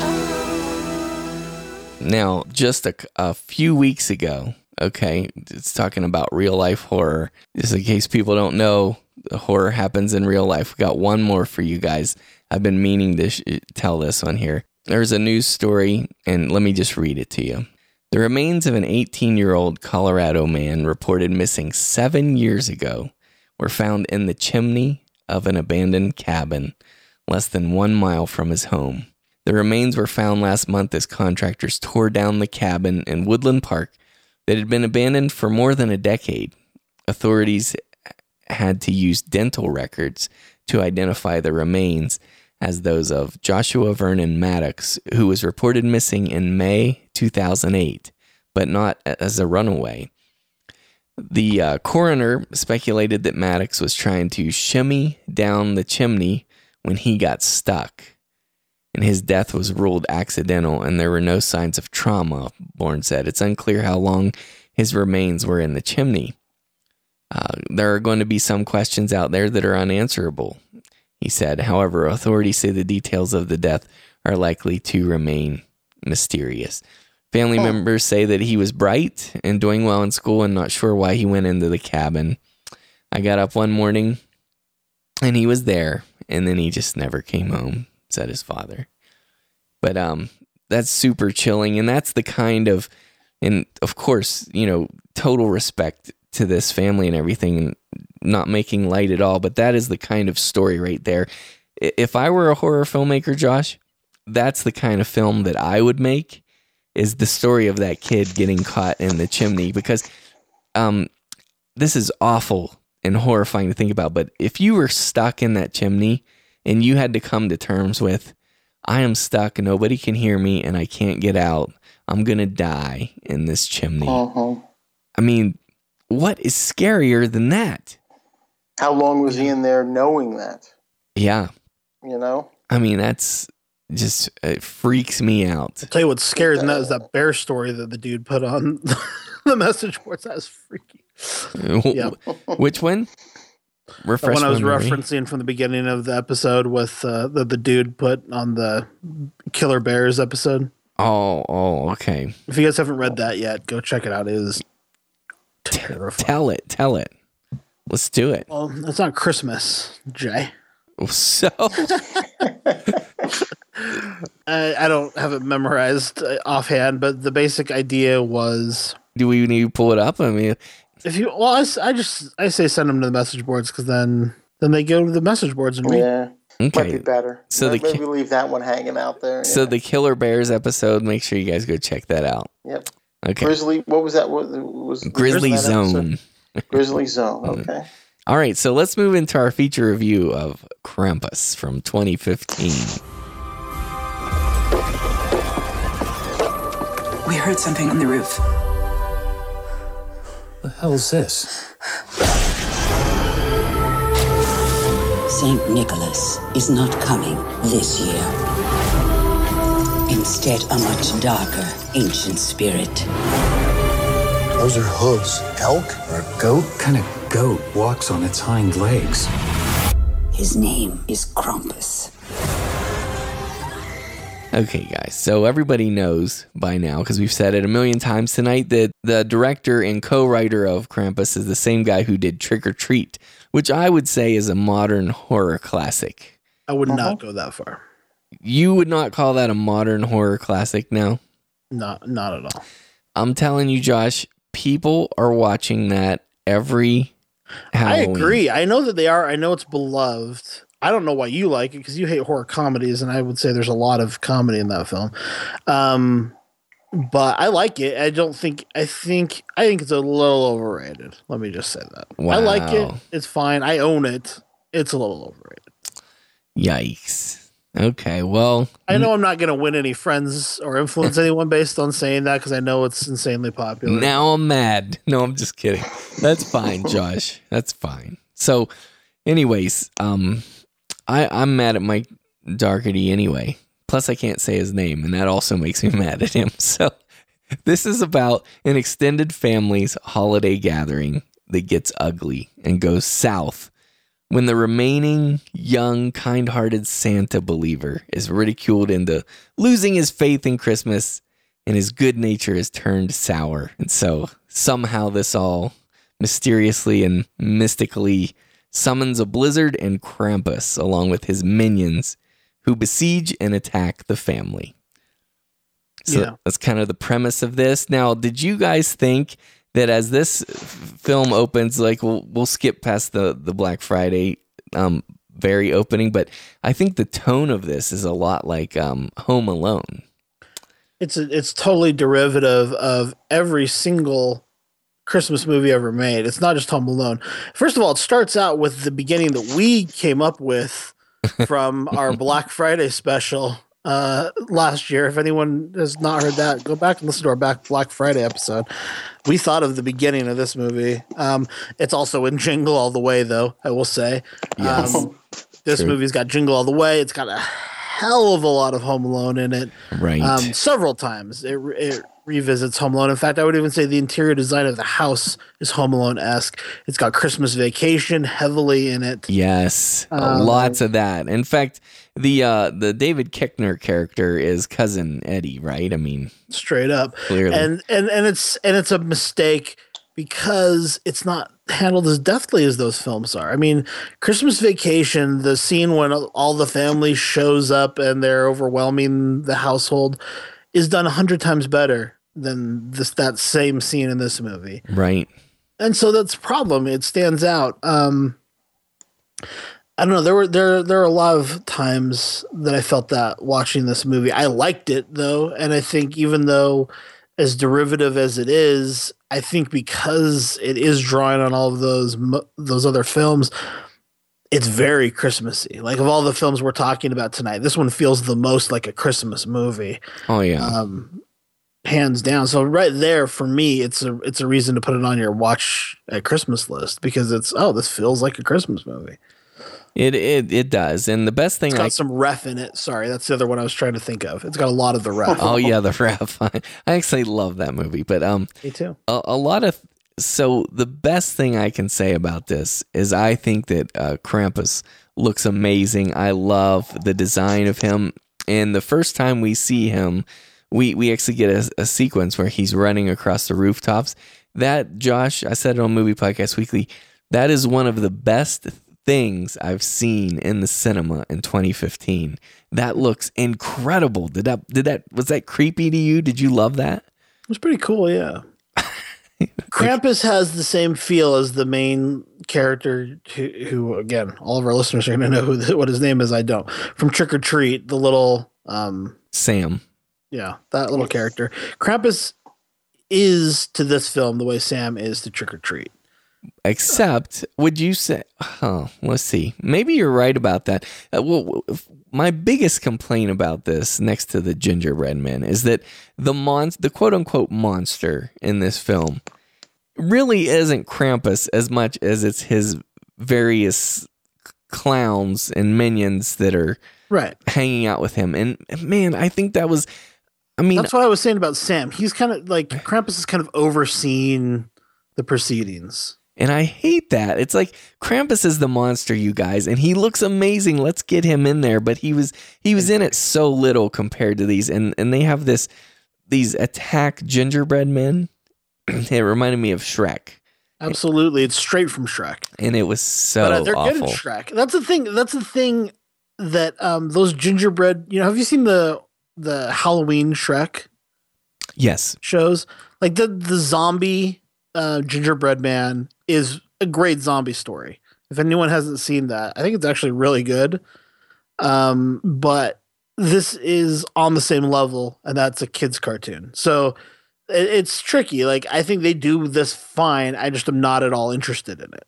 Like they do it well. I just I'm not. I don't like the gingerbread men in this necessarily, and it was hard for me to accept that they they they were in this movie. You know, when Yeah. we first see the first gingerbread man in the film, we don't see it in all its glory. We see kind of an aftermath of the gingerbread man. and I If guys- despise it.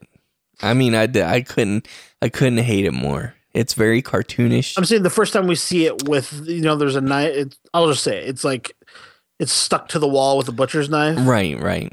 You don't know exactly where it's going. Although I had my suspicions from that, at that moment, but um, yeah, when we actually see it in all its glory, I just didn't want it to be that movie. I want, like you're saying, I wanted this to be a Krampus movie, and Yeah. so I didn't need that. But it felt very Trick 'r Treat to me. It felt very much like to me. Those are the elements that feel like Trick 'r Treat. Are the gingerbread man and Really? yeah, all the things I. My biggest problems with this movie are the things that to me felt the most like Trick 'r Treat. Wow. See, I, I, I felt like he, he was way off the, the path. I felt like Michael strayed on this, and I was very sad for him and, and for all of us. It's very similar, similar tonally, I would say.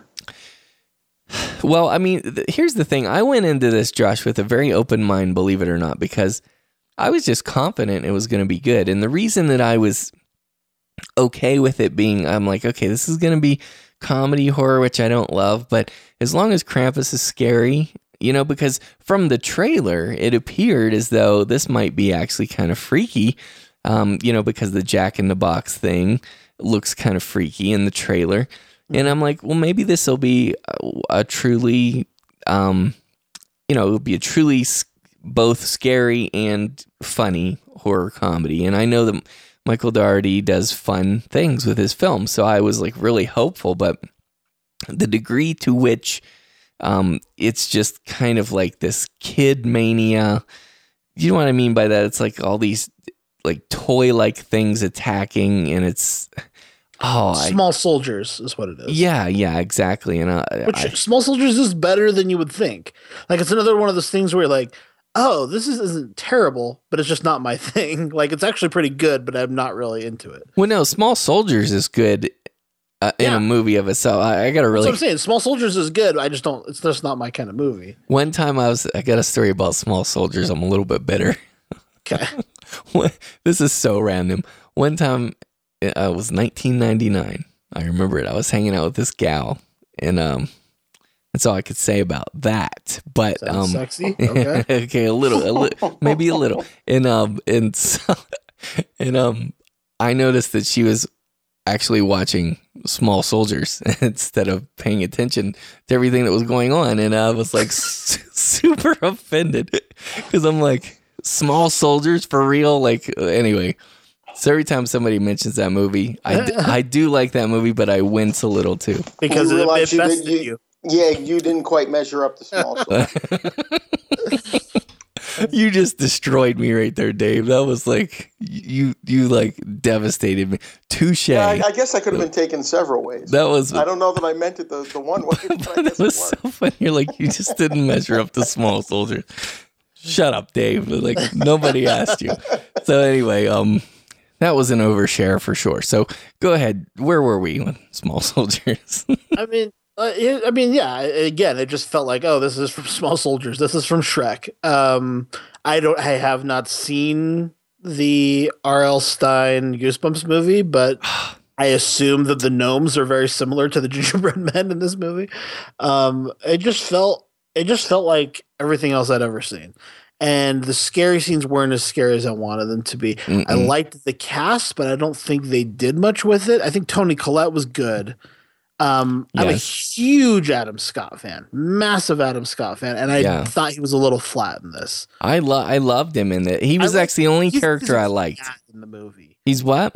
He's a great dad in the movie, Yeah. but I didn't think the horror stuff was very scary. Uh, but aside from Krampus, of course, he was the only human character that I even liked at all. I will say the kids, um, David Koechner's kids are terrible. They're really, really bad. yeah, in both in performance and likability, which which is intentional that they're not likable, but But I think the their per- performances suck. yeah, And they um, really detract from the film. I thought Max, the kid that played Max, was excellent. I really liked him a lot. You didn't like him? no, he he was good. He was good, I guess. But- now we've come to think about it, but And I um, thought Toni Collette was excellent. always, I, I believe she always is. Um, Krampus, I wasn't as in love with the character design as you were. I like the shape of him. I like the lines.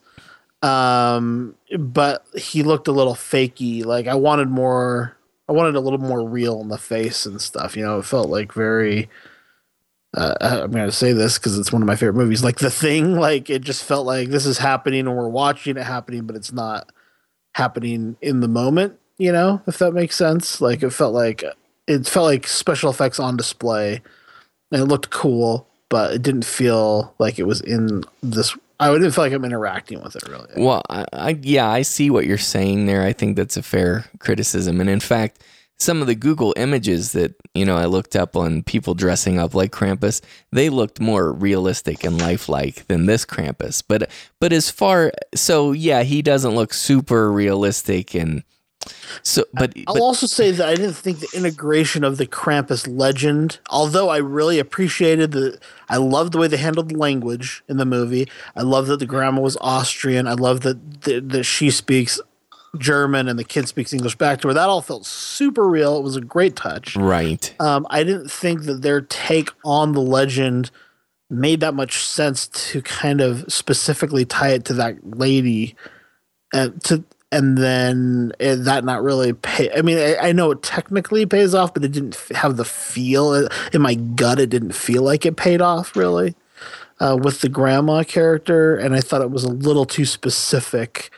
Um, I would have just liked something a little more true to the real legend of Krampus, I guess. yeah. W- well, I, and that's probably fair too. The thing is, probably not a lot of people know as much about it as you do, and so they do they do set up you know the lore within the context of the film. So I think that's What did you think of that animated sequence? um I, I liked it. I was a little surprised they they did that, but I I thought it was pretty cool. Um sometimes I like that when movies stick something in like that. I know that's very unlike me to to appreciate that, but I did. And I got to give props to the grandma played by Krista Stadler. She's from she was born at least in Vienna, Austria, and um she is the first another confession. She's the first attractive old lady um that I've ever seen. Which is to say which is to say I actually felt like she's got it going on. Like I like and, and I thought I bet when she was young, she was a dish. I mean, I bet she was gorgeous because she's really pretty as an old lady, you know? Here No? come the small soldiers again. I'd watch Small Soldiers with Krista Stadler, the old lady, grandma. and she'd be watching it too. Yeah. Anyways, so eh, yeah, I thought she was tremendous, actually. I was a big fan of hers. Yeah, she was good. I thought you said that David Scott or the um I was wrong. I liked. Adam I- Scott was the only human you liked, but then you said you've liked all these other ones. No, ones. you're right. You're right. The little boy, the main lead, Max, and and the grandma and Adam Scott. But for real, that's it. And Toni okay, her too, and that's it. What did you think of the teenage daughter, Beth? She's not in it a whole lot. I did not like her.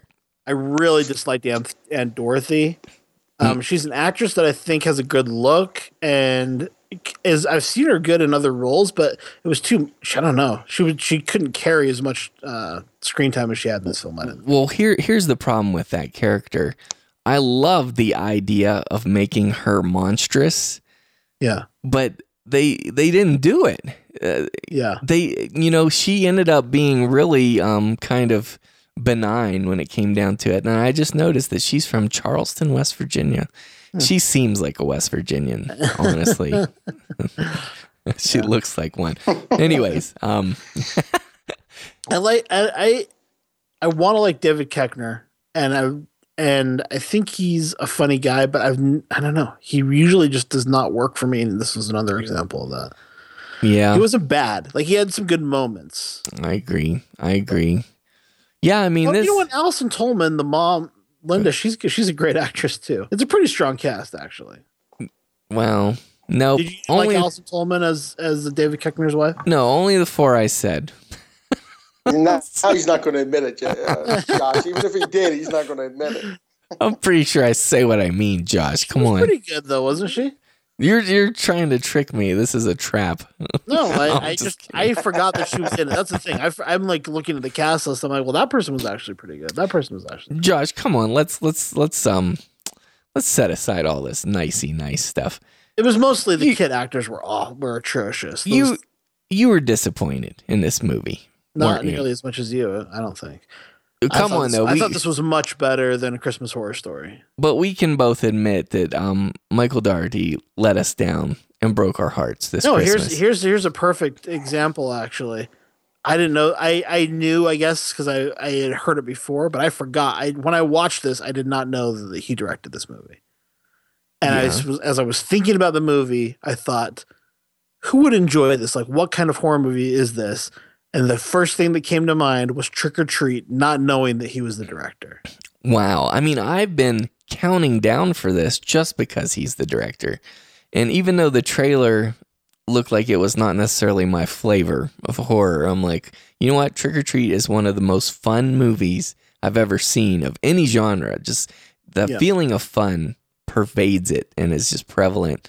And I thought, well, this is going to be fun too. And I needed that. I needed that version when I say need, I mean I wanted that for a Christmas horror movie and it just didn't happen. So, anyway, you got anything else to say on this one, Josh? Before we wrap it up? Yeah, I mean, I think um, I think it's pretty good, man. I I'm trying to remember. There was a movie I talked about during our 31 Days of Horror. It was called Haunter. It was Abigail Breslin movie. Oh yeah. Um, this kind of reminded me of that a little bit. The you know they they're kind of in this almost like another dimension, you know, where they exist. Their neighborhood kind of exists. Like it's almost like it was. um You know what I mean? Like how can I explain this? Yeah, it's like they're kind of closed off from the rest of the world. Right. And I, and I liked the way that was handled. I thought that was a lot of fun. I liked all the going out into the night stuff, the adventurous aspects of that. I I, I generally liked Krampus. I thought it ended terribly. Um, we talked about this with Rare Exports. I think this is another case where the ending really sucks. Yeah, because I honestly, I just, I didn't know what it meant. To be honest, I'm like, okay, well, what am I supposed to take away with that? Like, what, what am I supposed to conclude? I mean, one of our one of our listeners, Adam Lafferty, um, he tweeted us um, after he saw the film, which was before I saw the film, and he said something that was in my head the whole time I was watching it. Frankly, um, his tweet. I'm just looking at it now. He said, "Home Alone meets Poltergeist." And with Poltergeist in my head, I, I and I love Poltergeist. And again, like most of the movies that this kind of homages, it doesn't live up to Poltergeist, but it made me go a little bit easier on those elements because I'm like, yeah, I mean, like this is not unlike Poltergeist, you know what I mean? And and so I don't know. I it I did not have the negative reaction to this. He did. I I would have preferred to not have um, the gingerbread men in it. I would have preferred to not have the small soldiers in it.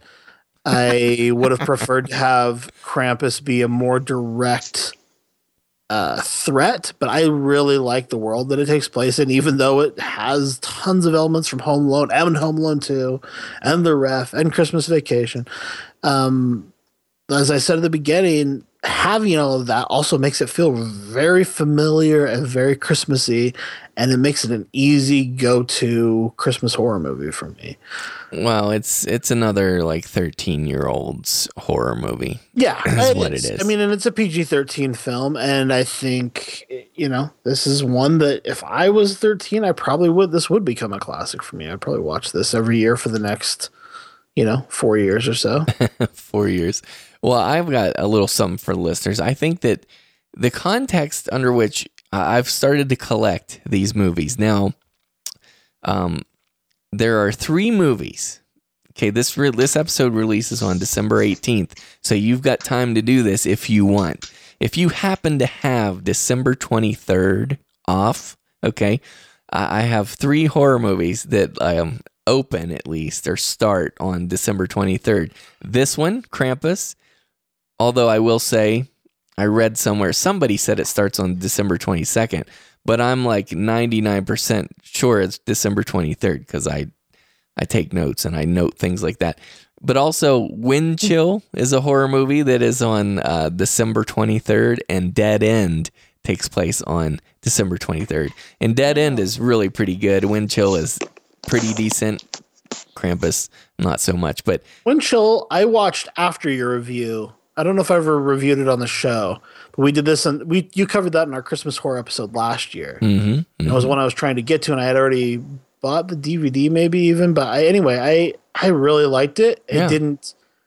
It it doesn't feel very Christmassy at all, though. It would be like a like a one on the Christmassy scale. But but it does take place on December 23rd. There are Christmas carols played in it, and it's like s- just covered. It's all snowy the whole time, right? Yeah. I mean, it's definitely so. It's yeah, it's yeah, it's in the season. I just was I I mean to me, I guess um the, I would just say this feels very Christmassy. Like it feels like you're watching a Christmas movie. But it's got some like monsters and stuff in it too, so it's just kind of a fun you know, horror esque addition to your Christmas watching schedule. I'll tell you another thing I don't respect about this Krampus movie. okay. Uh, is that they stole a tagline. Um, you know, one of the taglines is "Better watch out." You better watch out. But that's Yeah. that's a tagline from um the Silent Night, Deadly Night movies. I believe it's the third one. Silent Night, Deadly Night three. Better watch out, which is the subtitle. Anyway, so um, you know, I don't respect that either. But anyways, I'll, I'll, I'll I'll rate it first since I'm such a meanie, and you can close it out there. But I just want to tell people because the grandma's hot in this. I'm just kidding. I can't I'm- believe this is I'm, not- I'm just kidding. Um, but she is for real. I'm talking like, you know, like. But anyway, like we, this Krampus movie here is it is fun. Okay, it's a good time if you're gonna like bake cookies with your 13 year old kids at night. Like you're gonna break bake Christmas cookie. I could see putting this on in the background if you want like a little Christmas comedy horror going on, right? And the- Yeah. yeah, that'd be fun. In the in if the you're a teenager or if you have teenagers and they're all gonna get like all the cousins this is one to watch when all your weird cousins are over and you guys are all like yes in that like 10 to 17 range and you're trying to find something to do this would be a fun movie to watch Right. I agree. Yeah, because like, yeah, it's, your parents told you you can't play spin the bottle anymore with them. Exactly. That's kissing Instead, play it with grandma, getting on the old ladies This is- what is with this guy Anyways, this Krampus movie, I love the the creature design. The appearance of is amazing, and and the only reason I think to, to really watch this movie is to see him run across the rooftops and to see the monster in it. But otherwise, you could probably YouTube that later. This is a 4.5 out of 10 to me. 4.5, I say avoid it. What do you say, Josh? you know, uh, another scene I really liked is the Tremors scene that's in this movie. It's very Tremors. Yes, it is. It's, I mean, it's straight up Tremors. They just use Tremors. Uh, I liked it, and, I, and this is a fun movie. Look, it's not it's not gonna change your life. I think if you like Trick 'r Treat, I don't know how you don't like Krampus. It's the same thing, but uh, no, it's not. It's not as hardcore, but it's the exact same tone. and the exact same approach to horror. It just doesn't go as far with the gore and and twisted. You know, the other one's got some more. It goes. It's a little more twisted. This is a PG thirteen, and I think it's exactly what you would expect from PG thirteen horror comedy from the same guy who did Trick 'r Treat. I don't. To me, that's what this is. I and again, I made that connection not knowing he was the guy. So I don't know. To me, it feels very similar. Um, I'm going to give this a 7.5. I'm going to say it's a rental. Although, wow. if you're in the mood to go to a movie in the theaters this holiday season, go check. You might as well go see it in the theater because it's not. It's definitely worth seeing. So rent it and see it in theaters. It's not a buy for me. But if again, if you are a teenager, have teenagers, this might be a fun one to spin on the holidays. I mean, I watch way worse movies around Christmas because, like Jay said, there aren't a lot of great ones, and so wow, yeah, this way worse. Silent. I own Silent Night, the remake. That's way worse than this. Yeah, the 2012 version. Yeah, I own that.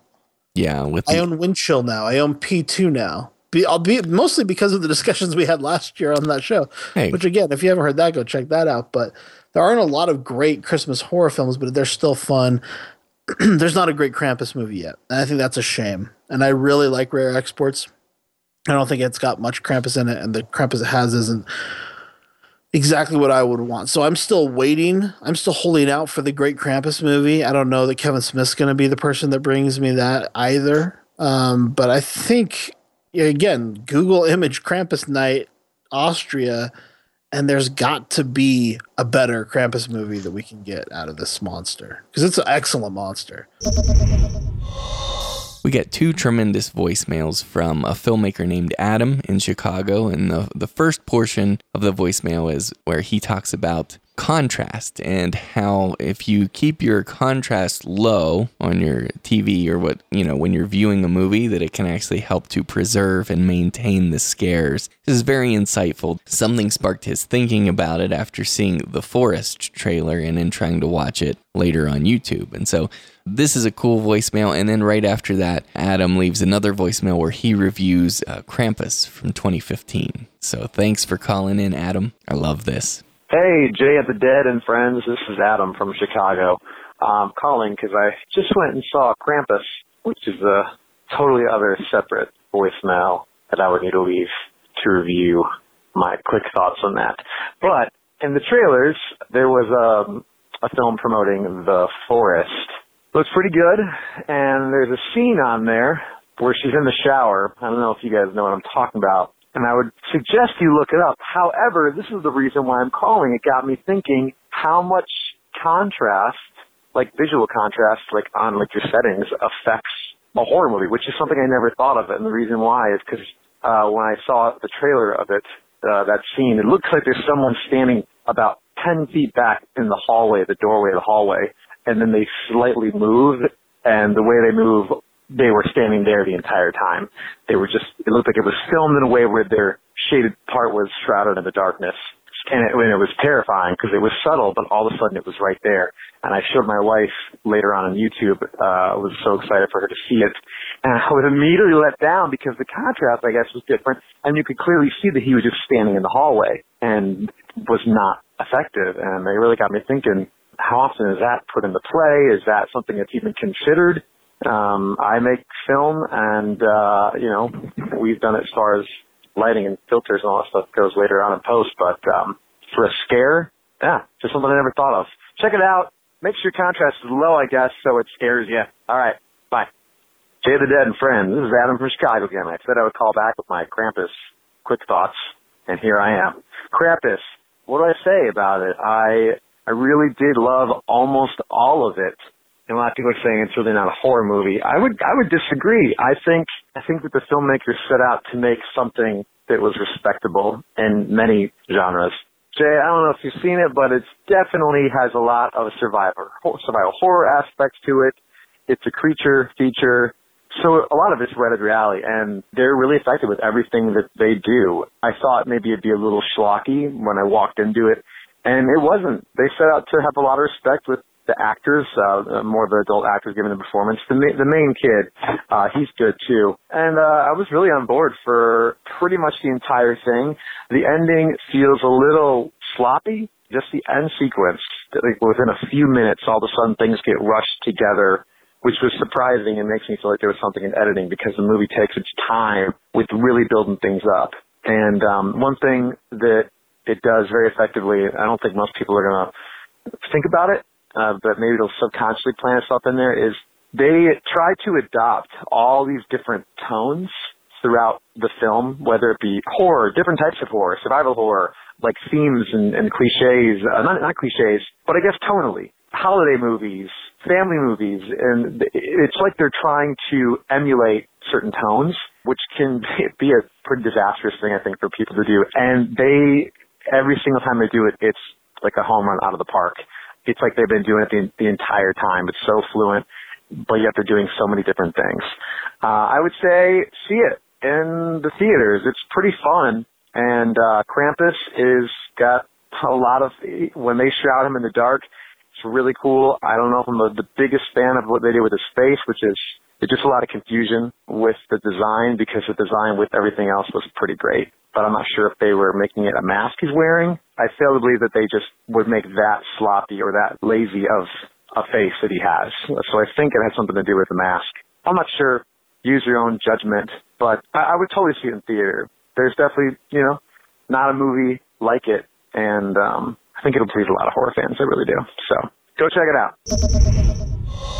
Do you know what uh, Christmas movie we didn't mention again this year, which we covered last year, but it's actually one of the better Christmas horror, and that's uh, Sint or Saint or Saint Nick from 2010. Oh, I think this is way better. oh no, not me, not me. Like I, I would put that up pretty high on the um, list. I also like Storm of the Century a great deal. Oh yeah, man, that's one of my that's one of my favorites. Actually, That's a fun movie to watch. It's not a great, it's not super high quality, but it's a lot of fun to watch. Well, it feels like a TV miniseries. It is a TV miniseries. right, exactly. But uh, it delivers the goods, though. I, I like where it goes. I mean, it's a long story. If you get snowed in, here's the thing: if you get snowed in, and you're gonna be like stuck in your house, definitely watch Storm of the Century. Another one that would be good to watch for that, which is not Christmassy, but it's good for getting snowed in, is uh, 30 Days of Night, right?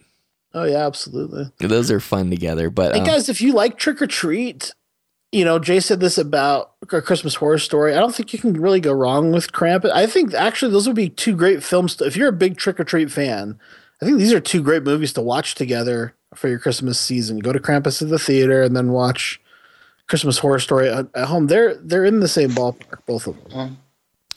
Well, in a second, I'll talk about Silent Night, Bloody Night briefly before we wrap up. But I just want to say, I'm not going to mention Jack Frost from 1997. But there are there are movies like Santa Claus, CLAWS from 1996. Uh, there's Christmas Evil from 1980, which has a pretty unforgettable ending. and then there's Don't Open Till Christmas 1984. There's Santa's Slay, S L A Y. We never reviewed that one, did we? No. Which one? Okay, Which we one? got to do that next year. Santa's Slay. Yeah, from 2005. That is that is a comedy. That has quite a bit of comedy. yeah, in it. That's Goldberg Christmas it. horror 2016 HMP. Be ready for it. We'll see if I can get around to Santa's Slay by then. I'm not super excited about that. You got, of course, Santa Claus conquers the Martians. Oh yeah, yeah. There's that. There's uh, the Silent Night, Deadly Night franchise. All those movies. Which the third one, I always like to say this trivia. Better watch out. It is one of the only sequels in the Film Snobs Dictionary that is recognized by film snobs, which is weird. Um, Josh already mentioned Silent Night 2012. We mentioned Sint, and then there's To All a Good Night from 1980. But uh, finally, just want to bring up uh, Silent Night, Bloody Night from 1972. I had been curious about this for a long time, and then we actually had um, this mentioned on the message boards as well. Um, now, Josh, you started to watch it, and you said you turned it off. I mean, I was traveling, so for the last two weeks, I've been in uh, the Caribbean, and it's been crazy. So, I um, it wasn't because it was terrible, but I did have limited time, and I thought I'm going to watch Christmas Horror Story instead of this. So. Okay. I, I, it was it was hard to get into. Let me put it that way. Well, I, I will say about this, I mean, a lot of the copies we were talking about before we started this, um, uh, uh, first of all, this film when it came out, like it was it was filmed in 1970, and then it didn't actually get released until 72. It was kind of a bomb. It was low budget, like this little indie type of thing that didn't really get noticed until it was um, it aired on the Elvira show, right? What what was the name of her her show, you guys? Elvira's movie Macabre. Yes. Okay. So, you know, it, it started out at the drive in in the early 70s, and then it actually fell into public domain. And then in the mid 80s, it was on Elvira, and then it started like picking up this cult following, and people actually started digging it. It was released on home video, and because it was in public domain, people were just taking it and making copies of it. And so this this comes in a lot of different sets. You can buy it with like you know it, it's included with a ton of other crappy horror movies, and um, it's it's an awful awful look to the film. I mean, but I will say, and yes, they have since released a better version of it, but the the version I watched was the terrible looking version, and it actually added a creepy kind of um realism to it because it opens the opening to this film is very unsettling to me. You have this guy run out of his house on fire. That's the opening scene. And then you you um the the camera kind of go moves through the house. Do you remember seeing this part, Josh? The camera moves through the house. Yes. Sorry, I was on mute. No, that's fine. And somebody else is in the house and they're playing so this person is playing these like church hymns on this organ and they're kind of hunched over. You can't tell who it is. And honest to goodness, I watched this last night. I was very creeped out from that scene because it, it was like so many things came together. It's like, okay, that person either they obviously set this guy on fire or didn't do anything about it, but he ran out of the house on fire and died. And and this person's just sitting there playing the organ. So you you take from the scene that that person set him on fire and now is calmly playing hymns. And man it creeped me out like big time and the way it looks and the camera goes backward okay? It's like and it's called dolly out right josh? It dollies out and it and the camera's moving backwards and your your perspective obviously is the camera. And so you go past this person playing the organ and they show up on your right and so at first you're kind of close to them and then you're moving away. And and as i talk about it i have cold chills so honestly i think the opening just watching that is worth it in this film. I, I think the score is pretty creepy as well like it's it's pretty subtle for the most part. I mean it's just a lot of low stuff. Um but otherwise the film is kind of a, a snooze fest to be honest. It's about this man who inherits this mansion which was once a mental home. He visits this place and he begins to investigate some of the crimes that had happened back in the day there and it's kind of freaking out people in this region. Um, that was a terrible premise but i got it from imdb because honestly it was it was so boring that i mean here's what this movie is. Aside from that opening scene, which I loved, it's a lot of asking questions. It's a lot of like the, characters drive to one place, ask questions. What happened here? What happened there? Okay, well, let's go see. And then they drive another place. Well, what happened to him? What happened to her? Okay, let's go see. And then they just keep driving around, driving around. And it's like, what's going on? And there are kill scenes. Um, but you know, nothing too spectacular. This is this is actually a proto slasher. Um, to be honest, like if we're being very technical about it, this is one of the proto slashers, and it's 19 filmed in 70, released in 72, so it would have to go in that list. But but honestly, uh, other than the ambiance of just like kind of having it on, like I, I was I was sitting up with the Christmas lights on and I was watching it kind of in the dark, except for the Christmas tree, and it was a little bit creepy. So for, for under those circumstances, I give it like a a five out of ten. I give it a low priority rental. That's Silent Night, Bloody Night. we have an excellent voicemail here from Kagan in Salt Lake City, Utah, who had his first experience watching Black Christmas from 1974. I love his reaction. Thanks for your voicemail, Kagan. Here it is. Hey guys, this is Kagan from Utah calling in again, and it's about you know 6:30 in the morning. And last night, after I listened to your Christmas 2013 show, I watched Black Christmas on your recommendation, and you guys, this movie is the scariest thing I've seen in a long time. And I know it was made in 1974, but oh my gosh. I was asleep in my house and every, cr- while trying to sleep and every creak in my house after I watched that movie it was just scaring me to death. And, uh, the morning after it's still dark outside and, uh, it's, oh my gosh, it just gives me the willies. It gives me the chills. I'm telling you. It is actually a scary movie and the ending of it is just probably the most perfect ending to, uh, you know, a slasher movie or most horror films I've seen in a long time. So I just want to urge anybody who hasn't seen Black Christmas to go and watch it this year because it's a perfect holiday movie and, uh, it is actually scary and it holds up and I can't wait to see it again. Anyway, looking forward to your Christmas show. See ya. Are we done bothering the listeners? Is there anything else that we want to um, harass people about? Not formally, maybe in our closing, but I think um, I think it's been fun. I think we, you know, it's interesting to me that we have, you know, we've talked about Christmas horror movies now three Christmases in a row, and I think it's interesting that there were so many Krampus films to talk about this year. Really, the only films that were kind of new this year that were Christmas horror were all Krampus movies, which was pretty crazy. And we talked about a lot about my love life and my preferences. Yeah. Your small soldier. Yes, my mm-hmm. small soldier. Don't talk about my small soldier on this podcast, Dave. You're not allowed. so, well, I got something to plug, and it's it's my favorite show of the year. How weird, Josh, that our favorite shows would be back to back.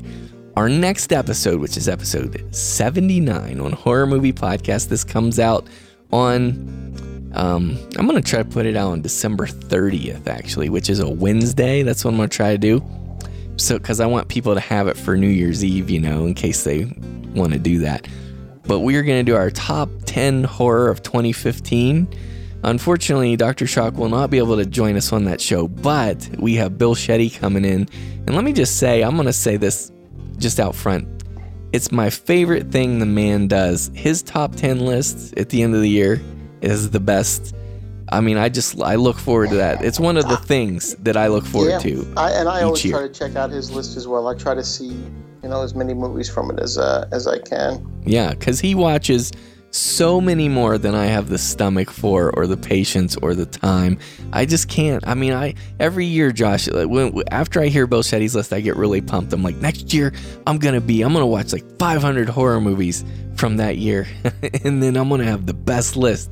And then, like, you know, I just I can't do it. I'm like, I gotta watch something good, you know, because so many of them are terrible. But he sifts through like tons and tons most of the releases that are even available to people he sees and then he brings you the 10 best and honestly dave in my experience they're almost every single one of them is great Mm-hmm. Well, there's something about them that that are really yes. I'll, I'll agree. yeah so anyway agree. make sure you join us for that um, i'm sure josh will be bringing it to the table he josh i think you've seen a lot a, a lot more 2015 horror than i have this year even so i mean I don't know. Yeah, it'll be interesting to kind of g- g- sift through the films. There's films that um, I forgot were even this year. A lot of our listeners um, on our previous episode were kind of talking about their their top ten horror films of the year, and there were some that was like, oh yeah, that I, that was a long time ago. That's probably still my top three. You know, yeah the films that were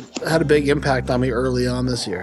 I think that just about wraps up episode 78 of Horror Movie Podcast. We thank everybody for listening and we wish you a Merry Christmas and a happy winter solstice. And uh, Dr. Shock, what do you say for your plugs? What do you want to tell listeners to do? Yeah, same as always. Uh, DVDinfatuation.com. Follow me on Twitter at DVDinfatuation.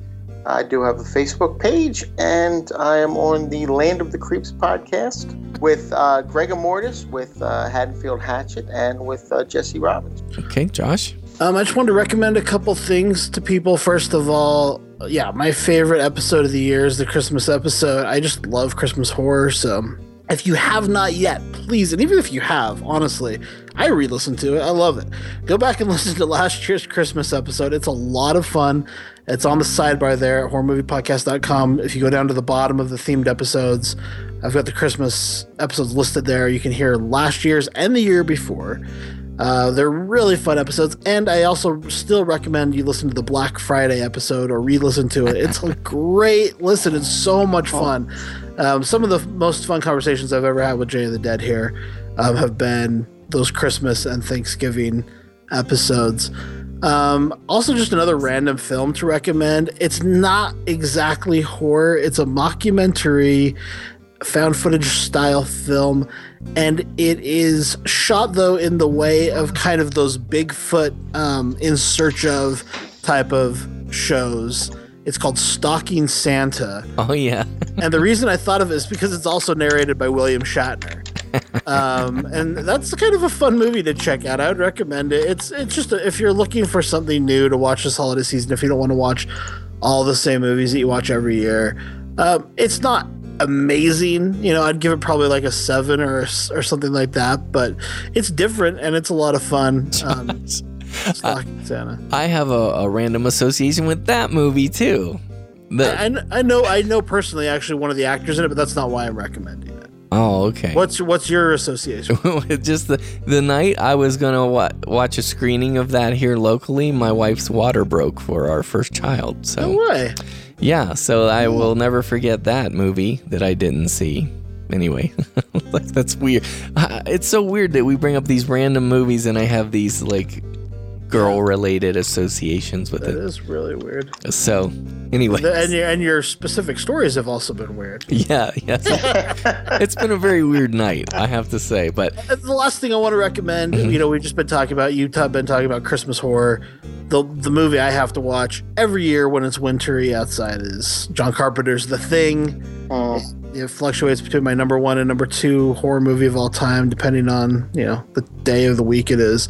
But definitely watch uh, The Thing this winter season if if you haven't yet, or if you have. And today, as this releases, which is December 18th, it is Star Wars Day. Episode 7, The Force Awakens, is out in theaters. And we're going to be releasing our seventh episode on Movie Podcast Weekly, where we covered all seven movies in a row of Star Wars. So make sure you check that out.